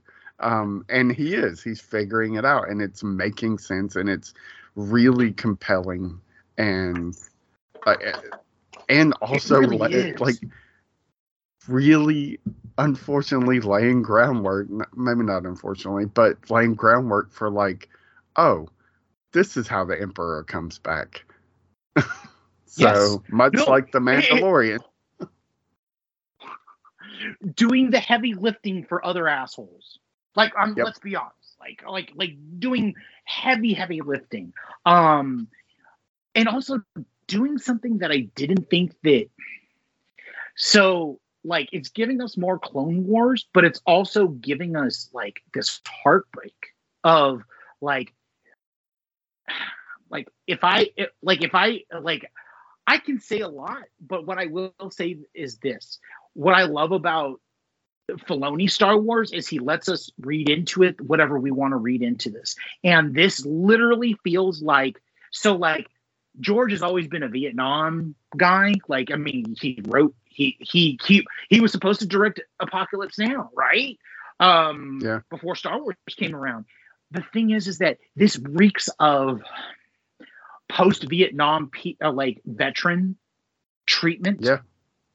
set in the Star Wars universe, and I'm here for it. Like any kind of like post post war veterans treatment, like of the last 40 years. I mean, Afghanistan, Iraq, like the way that we treat our veterans after they've served us, like it's very much so on screen in this. And this is kind of like I hate saying that it's harrowing for a kid show, but A, this is not a fucking kid show. I'm sorry, but this is not like I I've kind of recon like I've reconciled the fact that just because it's like Filoni has done this great thing is that Clone Wars and the Bad Batch and Tales of the Jedi, they're animated, but they are by no means a kid show. Like I don't know if I would show a kid the Bad Batch because they couldn't properly understand what's being done, and there's a lot of like mature things that I would want them to understand and appreciate about this version of Star Wars. I mean, yeah, of course, you, like like they could watch it, but also I also think that they might be a little bored by this stuff because it's it's not kitty. Like they got away from the kitty this year, and it's just been super harrowing. Like everything that's happened, um, like the getting rid of the Kaminoans, like that's fucking tragic. Like I literally sat there dumbfounded yeah. when I watched the, when I watched this asshole, this new fucking and okay, can we appreciate for a second Dave Filoni's ability to make new villains and make them the yeah. the, uh, he's the really best good Wars, making them the best Star Wars villains, right? Um uh so I don't know, man. Like it's it's wild how like I told you, like one of my favorite episodes is with um is with what's his name? Uh the sniper. I can't think of the sniper. Um uh crosshair. Crosshair like his whole arc once he once we see it like him going into the republic and them making him mm-hmm. a like a an off the book sniper and everything that happens to him and where he ends up like that shit is genius. That's stuff that like melds like met, uh, like you know call of duty weirdness but with consequence. I mean it's like it's like he's he's almost like i want to make like a war show but i want to get deep with it and they just let him do it. Like I, I'm genuinely flabbergasted at how refined and beautiful the show is, but also like how insightful it is. Yeah, I, I yeah, it it is um probably the best Star Wars on TV, but you know, um, yeah, the Mandalorian is also uh, like slow start, but like, and may I don't know if you're you've been following the the discourse around the latest episode of The Mandalorian, but holy shit, man! Like, I don't, I don't know, man. A lot of people are just like, this show's lost its way. Like, eh, they're not I don't happy. see how. Me well, either. You, I, I don't get it. Like I was like, that was a fun episode, and every reaction I see, outside of me, you, Spencer, and a couple other people, has just been like, oh, what the fuck is this? uh, this is Star Wars. Like this is Star Wars. This is Clone Wars. This is like, like it's the most clone. Like I told you, like it's the most Clone Wary like episode that I've seen recently. Like, like, and the shocker to me of this one is is that it wasn't written by Filoni. It was written by Favreau, which I have a feeling like you know this collaboration is a lot more. Um, fluid than than the credits say. Um, yeah. because this reeks of like a, a Filoni episode. Like everything about it is like Dave Filoni centric from the way that it's structured, the way that the worlds are introduced. Like it feels like a Clone Wars episode. Like all you have to do is uh, Bo and Din, like you replace them with Anakin and and Ahsoka, and you have yourself a fucking Clone Wars episode, right? Like, yep. I don't know. Like it, it it's it's great. Like I love the casting. Like you said, Jack Black is having a moment. Um, like it makes perfect sense to me. The way that it, you know what I think it is, is like the thing that I feel like is the best part about Bryce Dallas Howard's touch with these the the episodes that she does because it's very specific. She manages to do what George always wanted to do, which is the light, goofy comedy of Muppets, and infuse it into Star Wars, like in a way that, you know, it's for kids. like you know and and i think that we often forget that star wars is for kids right and the the goofiness of certain things and she does that stuff like the stuff between lizzo and um the stuff between lizzo and grogu is so charming and so doesn't feel forced it feels like it's like this extension of of the story that they're telling that it's okay to get twee and cute and kind of goofy with it. Like, and especially with Jack Black. I mean, his whole delivery and his whole, whole the whole air of it, I feel like, is what we kind of know about like some of the deeper cut um, Clone Wars episodes. And they have the perfect director to kind of bring that touch, but also I feel like she kind of kicked ass with the whole action, everything like all the action beats. Uh, she kind of yeah. killed it. Like the bow, the the Bo Katan fight, fuck, dude, that fucking was badass. Like badass in a way that we haven't seen Mandalorians be badass except for on Clone Wars. Like up until yeah, this point, have we seen, you, you know? But the thing is, the weird thing is, is that like I, the thing that I love is that whenever there's a Bo Katan centric episode, it's Bryce Dallas Howard directing it. It's almost like she understands Bo, like better than I think that most people, or they just give her the space to do to do the episode, right? Um, because this is a Bo Katan very centric episode, even though it doesn't feel like it at the beginning, right? Um, I don't know, man. It's like it's a really great episode. Like I can't I can't fault it for everything that it does because it's like it's like a two part um, it's like a two part Clone Wars episode. Like it really is. Like the way that they solved the issue is hilarious and fun. Um, hats off to fucking Christopher Lloyd, who we haven't talked about, which is kind of great, right? Like a, a, a, villain that isn't a villain.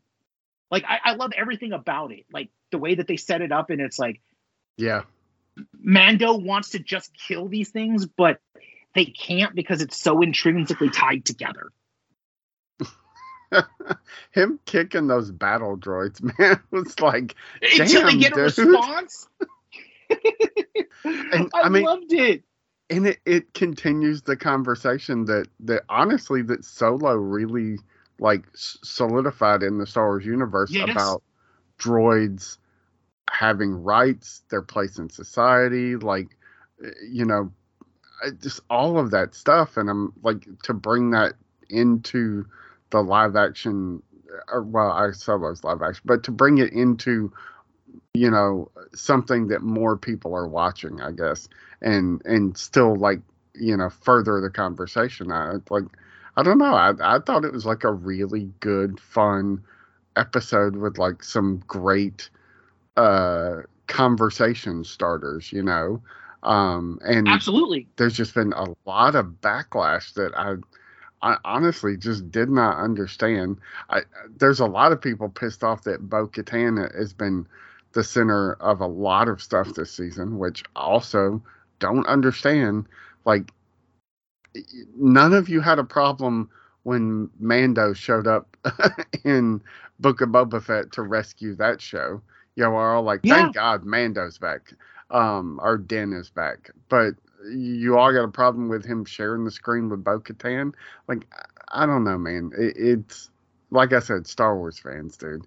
Like, just a bunch of fickle, like pissy assholes. like, seriously, um, like you know, like that, that, like you were saying, like the the droid stuff, and especially in the bar, like the, them, like it's not just it, like for me, it's not just that they're doing it; it's that they're doing it so well. Like they're giving voice and they're they're being smart about the voice and the reasoning that they're doing these things. I, am I'm, I'm impressed, and it's like fucking Bo-Katan, man. I mean, she's a badass. Like like why are you mad that Bo-Katan is around?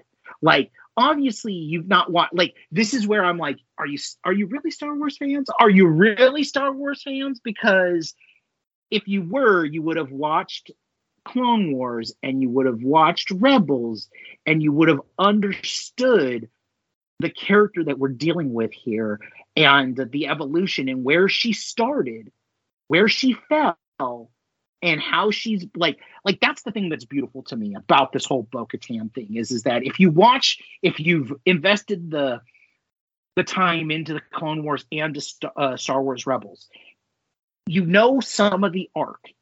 And the thing is, is that maybe we don't need the fall. Like I'm starting to believe that I don't need to know what happened between Rebels and Mando in the war to understand that there was a point where Bo Katan was at her highest, and whatever folly happened befell her, r- caused the ruination everything.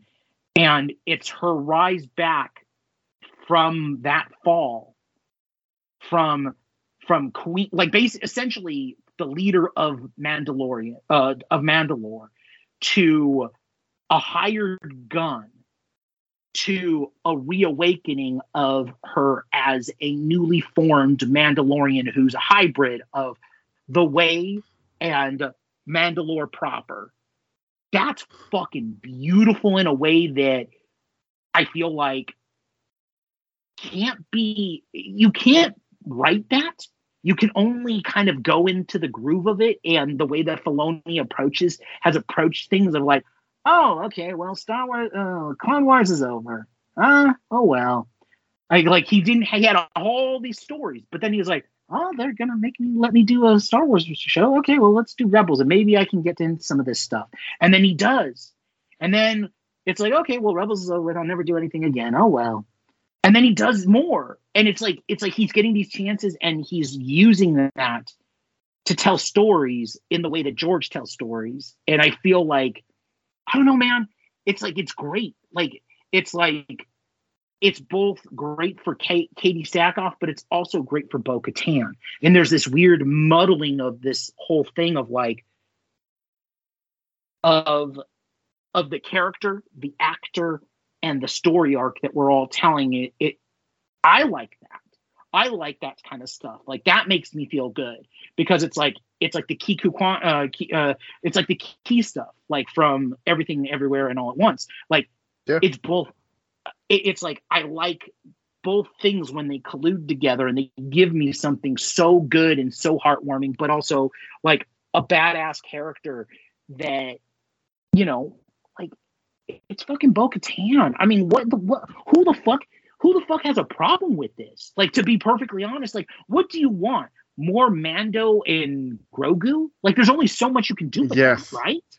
Yes, that is what they want, and I, Jesus Christ, that's the one thing I've I've heard over and over again is like there's not enough uh Din, there's not enough like Grogu is an accessory at this point, which I agree with. Like honestly, when we ended season two and we were like, oh shit, or did they just write Grogu out of the show like for an extended period of time?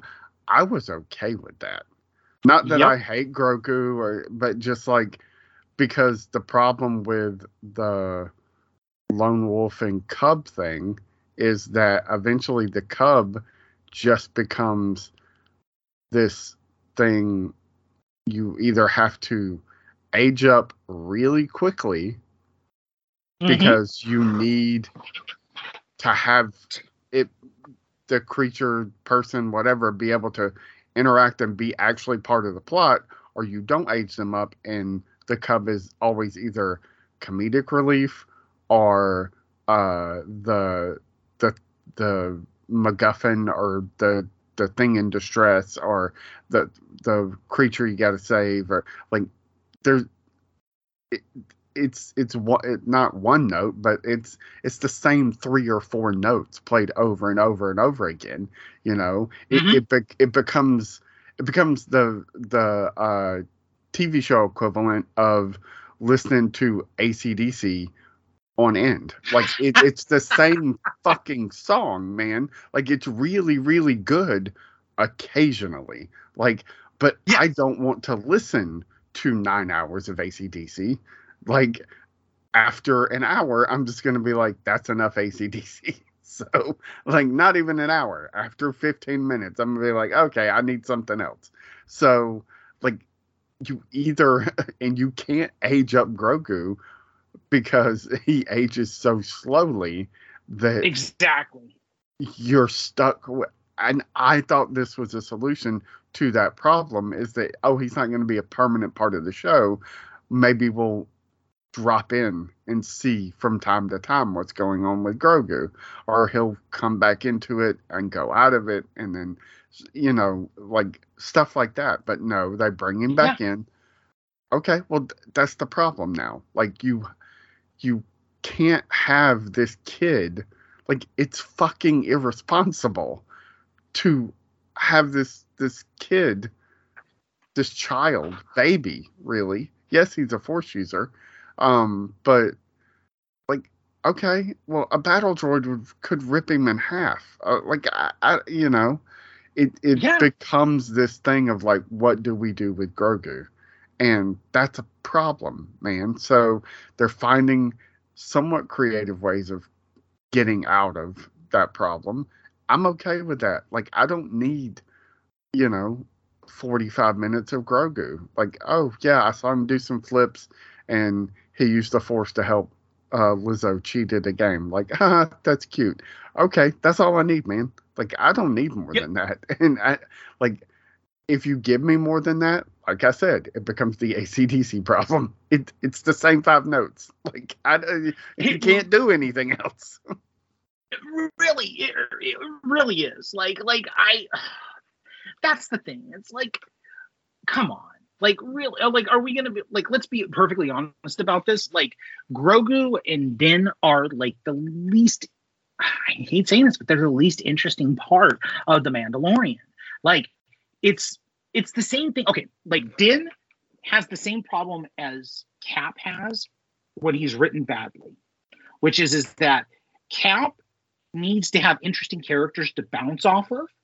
He needs people that oppose his his view of the world in order to make him more complex. That's why, you know, teaming him up with Black Widow um, or teaming him up with Sam Wilson is so effective in the movies because it gives him because he's like an open window and he's very kind of like they're very similar in a way because they're they're very kind of pious in their points of views right? Like like some people would say they're extremists because they are because they believe in one thing and they cannot be shook in that one thing right? They have they have corners and avenues they can go into but it's always in service of the of the ideal.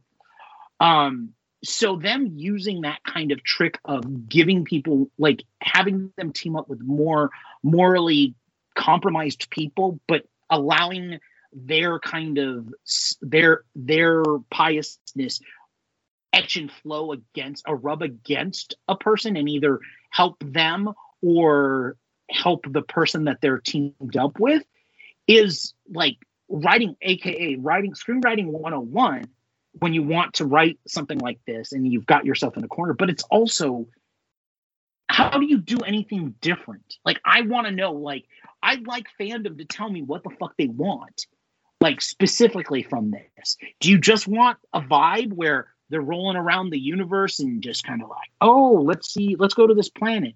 Oh, okay. Well, we're gonna have them drink bone, bone broth again and just do the same fucking thing that they did in the first like three or four episodes of season two. Like, is that what they want? Because it, it, it's narrative. Like said, it's, it's narratively inert. Pretty fast. Yeah. like you know, well, it works for a few seasons, so, but you or a few episodes, but you got to have something more. You got to have something bigger than that, you know. Like, uh, uh, well, yeah, we were on a quest for Din to redeem himself. We got there. We did that. Like, so now there has mm-hmm. to be something bigger. Like, oh, the quest to reunite Mandalore. Well, that that involves other people and sharing the spotlight. Like, I, you know, I don't know. Yeah, like I said, Star Wars fans, man, they're just something else. I, I will. I'm going to call it right now. Uh, Moff Gideon is going to get Grogu. He's going to get it at the end of the season. He's going to kidnap him. Like I feel like that's what what we're all leading towards.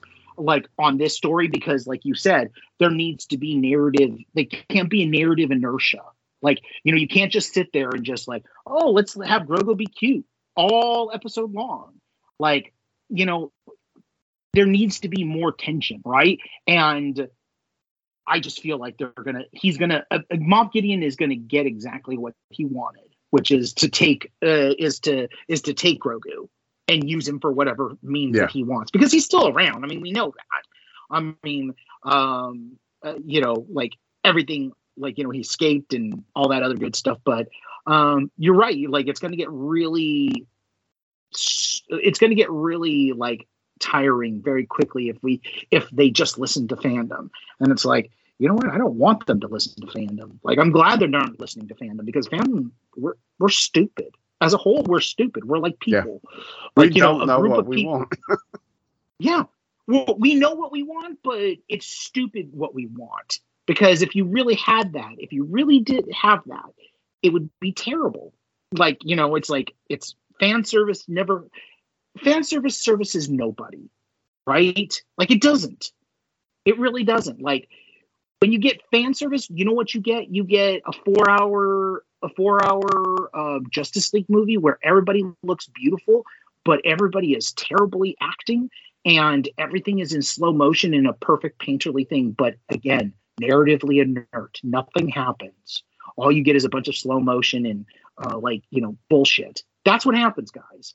And maybe that's what you want, but I don't want that. Like you know, it's like, God, I don't know. Like, but it's all to say, like, I love what they're doing.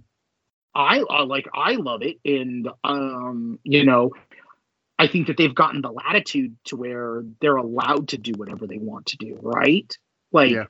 like, uh, like that's what it feels like, right? Like, like this story, whatever it's leading up to, like you know, it's leading up to the reformation of Mandalore.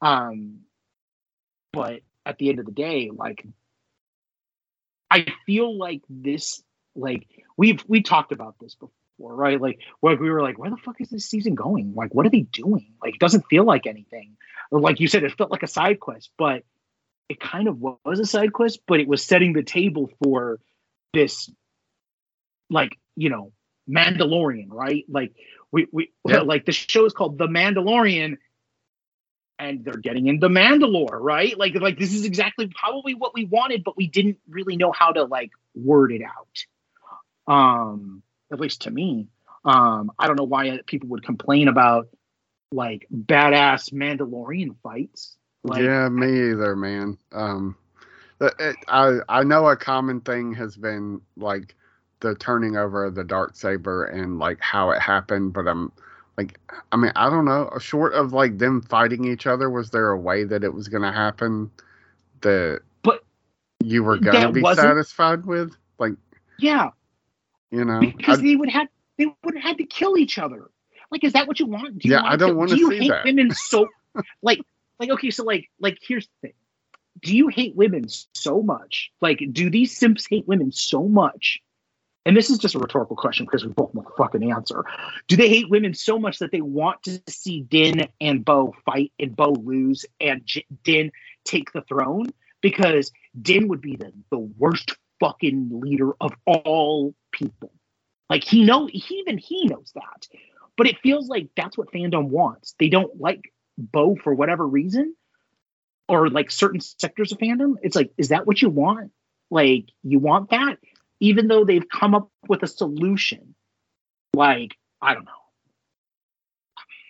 It, like that's what it feels like to me. It feels like they just don't like a woman playing in their sandbox in the way that men play in their sandbox. And I, Yeah. I I'm totally for it. Like I don't like why do you why would we have a problem with that? It's Katee fucking Sackhoff. Are you fucking kidding me?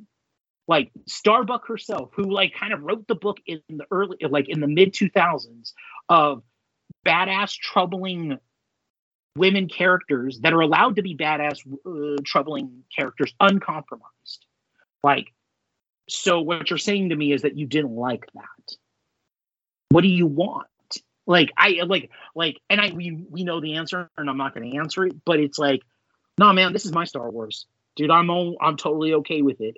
Like, you know, I may complain and get a little grumpy every once in a while because it's like like, you know, we get these episodes where we don't know what's happening but then but they all set the table for everything, right? Like eh, like like Yeah. they're they're they're doing what Dave always did on Star on Clone Wars. It's just like for me, at least the way that I ingested Clone Wars was I got the DVD set, so I did a lot of like binging so I could see arcs and how they played out. But that last season, I watched that last season, not the last last season, but the season six Right. before they went on that 20 year hiatus. I watched that season and was so frustrated because you'd watch a 30 minute episode and it would be a part of a larger four four episode arc. You go, why the fuck are we doing this? You trust in Dave, right? Like like you just have to trust in Dave. And I kind of like I forgot that I was binging things and I got to see whole arcs in one sitting. Um, and it's the same, like, you know, like Bad Batch, I've like because it's animated, I've kind of gotten used to that kind of storytelling. So I go, okay, so this is the beginning of the arc, right? Like, like I know it's going somewhere, I just don't know where. And I like it. Um, I feel like people should get more into that vibe and not worry about Grogu and Jin and Din. Like, I just don't get it. It's like if that's the way you feel, just stop watching the movie and just watch the memes.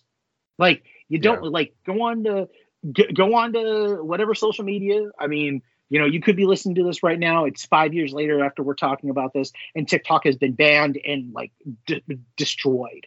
But I mean, it's like whatever your thing is about the memes and the vibe that you're looking for that this that this fucking show isn't giving you, then just continue to do that and don't watch the show. Nobody's asking you to watch it like you know because it's only going to get worse to me i feel like like if they're complaining about this is it going to get better for them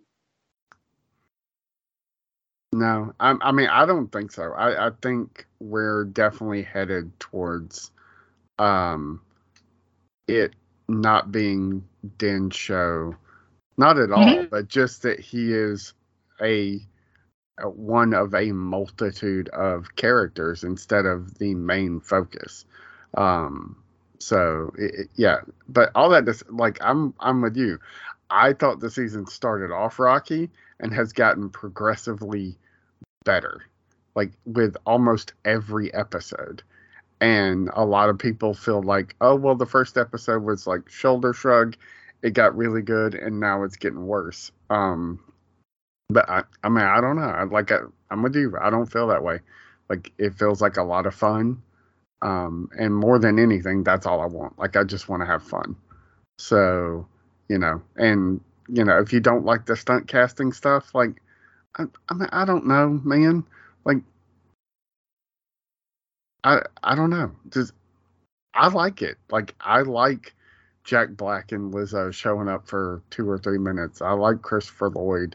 I I like um uh Tim Meadows showing up as a as a New Republic officer. You know. yeah a a new republic officer that has no fucking time for anything.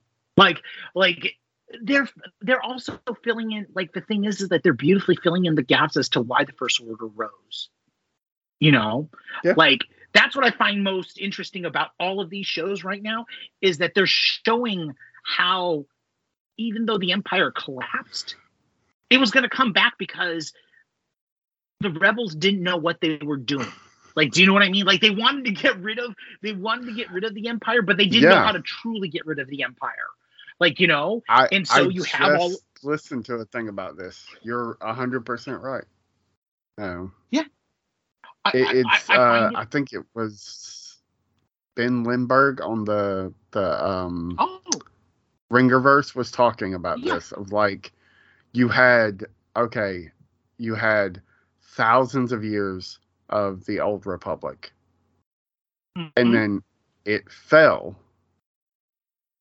And then you had the uh the empire.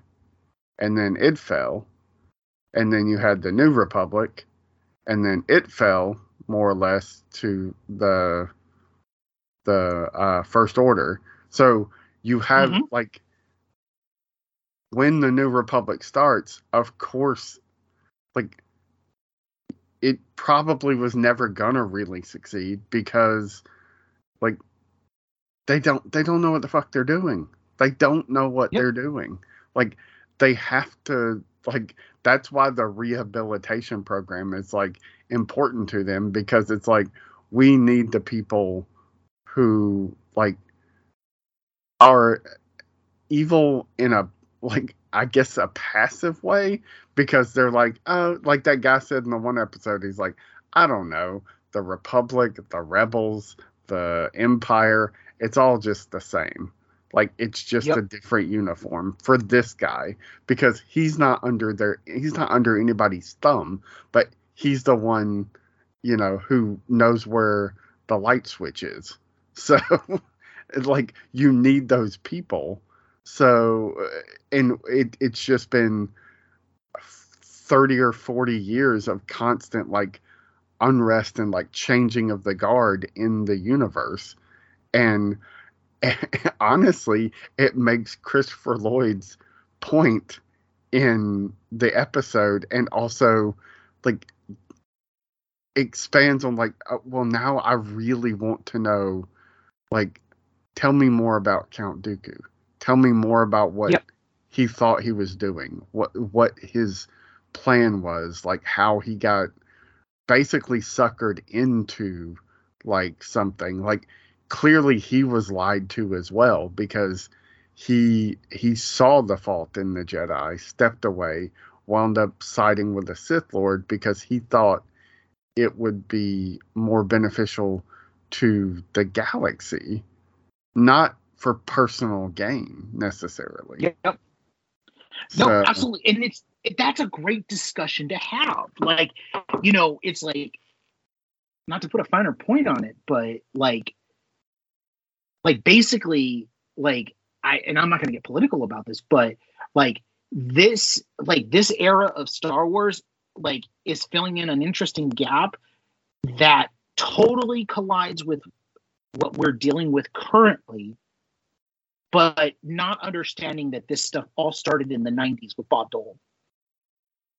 Like, and it evolved, right? And they're dealing with something similar politically, but it's not so. It's not like it, it's not like this is not a tale that oh, as old as time. Like these are all this is all stuff that we've been dealing with for the last 300 years, right? It's a cycle. Um, but like it's interesting how like they're dealing with it and showing like how like you know like you said like the new republic the, the new republic begat separatists that begat the new uh like the, the new galactic empire that gala- that that begats the the like the rebels. And it all just kind of swirls in and it, it's it's interesting to watch how like they're building these blocks and i didn't know i needed these blocks being built but i'm here for it right? Like like the stuff this is all going back and circling back to the thing of like star wars is always talking about this stuff. It's just in movies it's very microscopic and you have to look for it. Well but in the except tv for shows the prequels can where they tried to put it they tried to make it a big part of the prequels and people were like i don't care about politics. Where's the Exactly. mythology? And and they got real pissy about it so um which i was one of them at the time i was like why the fuck is there so much senate in this movie who cares like Well, But- my my favorite, but my favorite part about that is George told us this. He told us this from the beginning. He's like, yeah ah, nobody wants the nobody wants the prequels because it's a lot of like quarters of power bullshit, and like he literally lived up to that. Like he lived up to his word. Like that's crazy, and no- nobody wanted it. And then now, like it's kind of like it's the building blocks that Dave and everybody else is using, right? Um, Yeah. But anyway, I mean, like, it- yeah, it- uh, yeah there's so many real world comparisons that like yes, as a kid, history bored the shit out of me. And as an adult, I'm just like, that is fascinating. like, Mhm. but as a kid, I was just like, I don't care like about I care about like the stories about people stopping Hitler, not not the bullshit of how like Hitler manipulated his way into power. But as an adult, I'm just like, oh, that's fascinating. Like how he Yeah. used like all of these like just tricks to, to you know it's very much the emperor where it's just like it, it's way more fascinating now how the emperor came into power and like the whole using like he just had his hands in like everything like just Yep. manipulating things. Where like when the prequels came out i was just like oh this is kind of boring. Um but yeah i i i don't know. I I- don't know what the last two episodes of the mandalorian are going to bring us. There's a lot of ch- ch- i've heard a lot of people talking about what they want and i'm just like y'all want a lot in two episodes. Um so uh, yeah I, I think we're gonna have a lot of probably disappointed star wars fans but i mean what else is new? Um Yeah. it's just a perpetually disappointed fandom. Same like like you know it's like that old saying old boss same as the new or new boss same as the old boss. Uh, new Yep. fans same as the old fans. They this is a tale like like like uh, beauty and the beast has said it's a tale as old as time. Um uh so yeah but i like ultimately like i'm in for the ride and like the thing is is that like here's the thing. Once these last two episodes are over they're over. We don't know when we're getting the next we're, we're getting the next um mandalorian season because they haven't written it. They haven't Yeah. talked about it. They're just trying to finish up the third season right? Um so y'all Well, I better think, Fa- just kind I, of think like I read an interview. I think I read an interview with Favreau where he said that he had story for season four. oh, oh okay okay well, so um they're at least in that, you know, area of things. But like, he's also like, they're also like it's all busy, and also Disney's pushing things. So even if they started filming like late this year, we're there's a good chance we won't see it till early 2025. Exactly. Um, exactly. And okay, like I'm okay with that. Like for me, I'm okay with that because that allows them time to look at things, course correct things, refine things. Like they're not running and gunning at the same time. They're kind of like they're given the breath to maybe do some additional photography to really firm up a really good season. I'm okay for that. Like, you know, Yeah. Like because things take time. Like, you know, like it, it, it just does. Um, and we'll have so much more Star Wars that'll be nice to kind of let it leave for a while and have it become a welcome return, right? Like, I feel Yeah. like that's the thing for me. I feel like ultimately, I want to like I want to have stuff come back and be wel- it, it be a welcome surprise and not a chore. Like, like we'll talk like like like something that we haven't really dived into recently, which is Ted Lasso. Like, I don't mind. Like, I mean I know this is the last season, but it's like I didn't mind having a year to like 15 months away from Ted Lasso because it's a welcome return to the world. Um, there are Yeah. issues I had with it at the beginning that seem to have been resolved. I haven't seen this week's episode, but like the things that they're doing, I, I I'm I'm like, okay, let's go with the flow. But it's that thing of like I want to miss something and not feel like I'm like I'm getting too much of it. And Yeah. like Man- Mando going away for a year after every year on the clock, we're getting like a year to 13 months, we're getting Mando stuff. Um, maybe it's time to kind of give us a little bit of a breath. Like, let us have that Jon Snow dies at the end of at the end of season five and leave us hanging for like you know 18 months. Like even though it was the worst kept secret that he came back. Um but you know what i mean right? Like like Yeah. like give us some time with some stuff and let us kind of just reassociate it. Let us have another season of boba fett. Let's see if they can course correct that because that shit was so bad that you had to bring mando in to save it um and give us mando season 2.5 um let us see what happens with ahsoka like i'm really hyped for ahsoka now so like let's make that part of the Yeah. Too. universe. Um, I'm kind of scared about Skeleton Crew, though I'm not. I mean, because it's Jon Watts, kind of like Jon Watts and Kids is like is like uh, like is like John Hughes and teenagers. It just works. Yeah. So I'm both nervous, but I'm also excited because if you're giving me this weird emblem thing where you got, you know, Jude Law saving Jedi kids, if that like if the rumors are true, what they are, um, I'm okay with that. I'm okay with like some kind of weird, like, you know, kids getting into trouble, like with dad like having to save them shit. That's cool. Um, but maybe the Mando stuff need because maybe fandom needs to miss Mando for longer than just a, a blink of an eye. Um, and really Yeah. appreciate what we're getting from here. Um, so yeah, but uh, yeah, like I was hoping to see skeleton crew footage, but they've not brought skeleton. They they've not. They didn't have anything because it's tw- a 2024 show now, which I'm like, yeah. dude, come on, like what is going on here? Um, I mean, we know what's going on. They're like easing the brakes.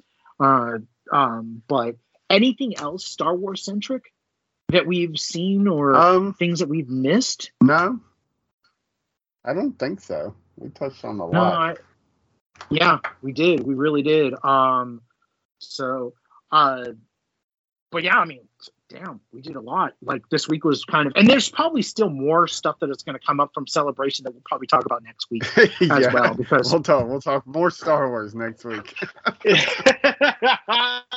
uh, what's coming out Um, next week? I can't even remember what's coming out next week. Um, I don't know. I don't have anything that I'm like. I I think my next movie that I'm gonna see in theaters is probably Guardians. I don't think I'll probably. Guardians, yeah. Yeah, I don't think I'll go see anything before then. So it'll be a lot of uh, TV watching for me. So No, absolutely, absolutely. Um, I do have to ask about about that that newest Guardians trailer that came out. Um, like I didn't watch it. Oh, you didn't watch it? Okay, all right. Never mind then. Nope. Uh, I was just gonna ask, like, how close, like, like, how are you feeling about this? Like, um, I mean, obviously that says something. If you're not gonna watch the trailer, you're like, okay, I'm in, I'm in, I'm ready. Um, Yeah, I mean, for those for this stuff, I'm always in. Like, you know, Mhm. like I watched the Blue Beetle trailer because I was interested to see like how, tonally what it would be like. But like, Yeah. I'm not. I probably won't watch anything else because I'm like, I, yeah, I mean, I'm in for this. So, like, I'm just not gonna watch the trailer. So, uh, I'm in for Guardians. I saw the first trailer, so it's just like, no, I'll just save everything unless you know it comes on like if I go to the theater by chance and it Mhm. comes on and I'll watch it but I'm not I'm I'm just like I'm not going to seek it out so um all right. but you know um anyway uh I guess we can wrap it up there go check out everything over at xwingfiles.com that we're doing more Star Wars podcasting Ted Lasso podcasting we're on a little break but we'll be back next week um and uh I write and review us on iTunes, and uh, I'll let Adam pimp his stuff. All right. Yeah, absolutely. Um, next week we're gonna have maybe that's what we should do. Um, uh, next week on the Movie Isle, uh, we've got a bunch of stuff. Like right now, we've got a bunch of. I know it sounds weird, but Jackie Chan stuff. Like I've reviewed a bunch of Jackie Chan movies, um, including his. Yeah, including his newest one, um, which is actually quite. Um, it, it's it's a very heartfelt movie. Like I was genuinely surprised. It's it's about a stuntman and a horse. And I know that sounds weird, like a horse. Are you kidding me? But it's Jackie Chan, so kind of go with it. Read my review, you'll see. Um, but next week, uh, speaking of Jackie Chan, um, because he's in the new Ninja Turtles movie, um, Logan has his next uh, moving pictures article about Teenage Mutant Ninja Turtles, and maybe it might be a good time to kind of talk about Ninja Turtles because it's kind of like in, the air. Um, because we've got that trailer and we've got all the stuff, um, and we've got this great article. So maybe maybe Ninja Turtles or Indie Comics turned uh, something. We'll, we'll figure it out. But it's all to say, go to movieisle.com. Um, I with an I, not an A, um, to read uh, Logan's stuff on fr- uh, next Friday, and then all the stuff that we're doing there. Um, it's all it's all gravy. Um, and uh, yeah, we'll be back next week with something. Um, we'll figure it out. Uh, possibly another TV discussion, maybe, but we'll see. Um, and with that, guys, see you soon. Bye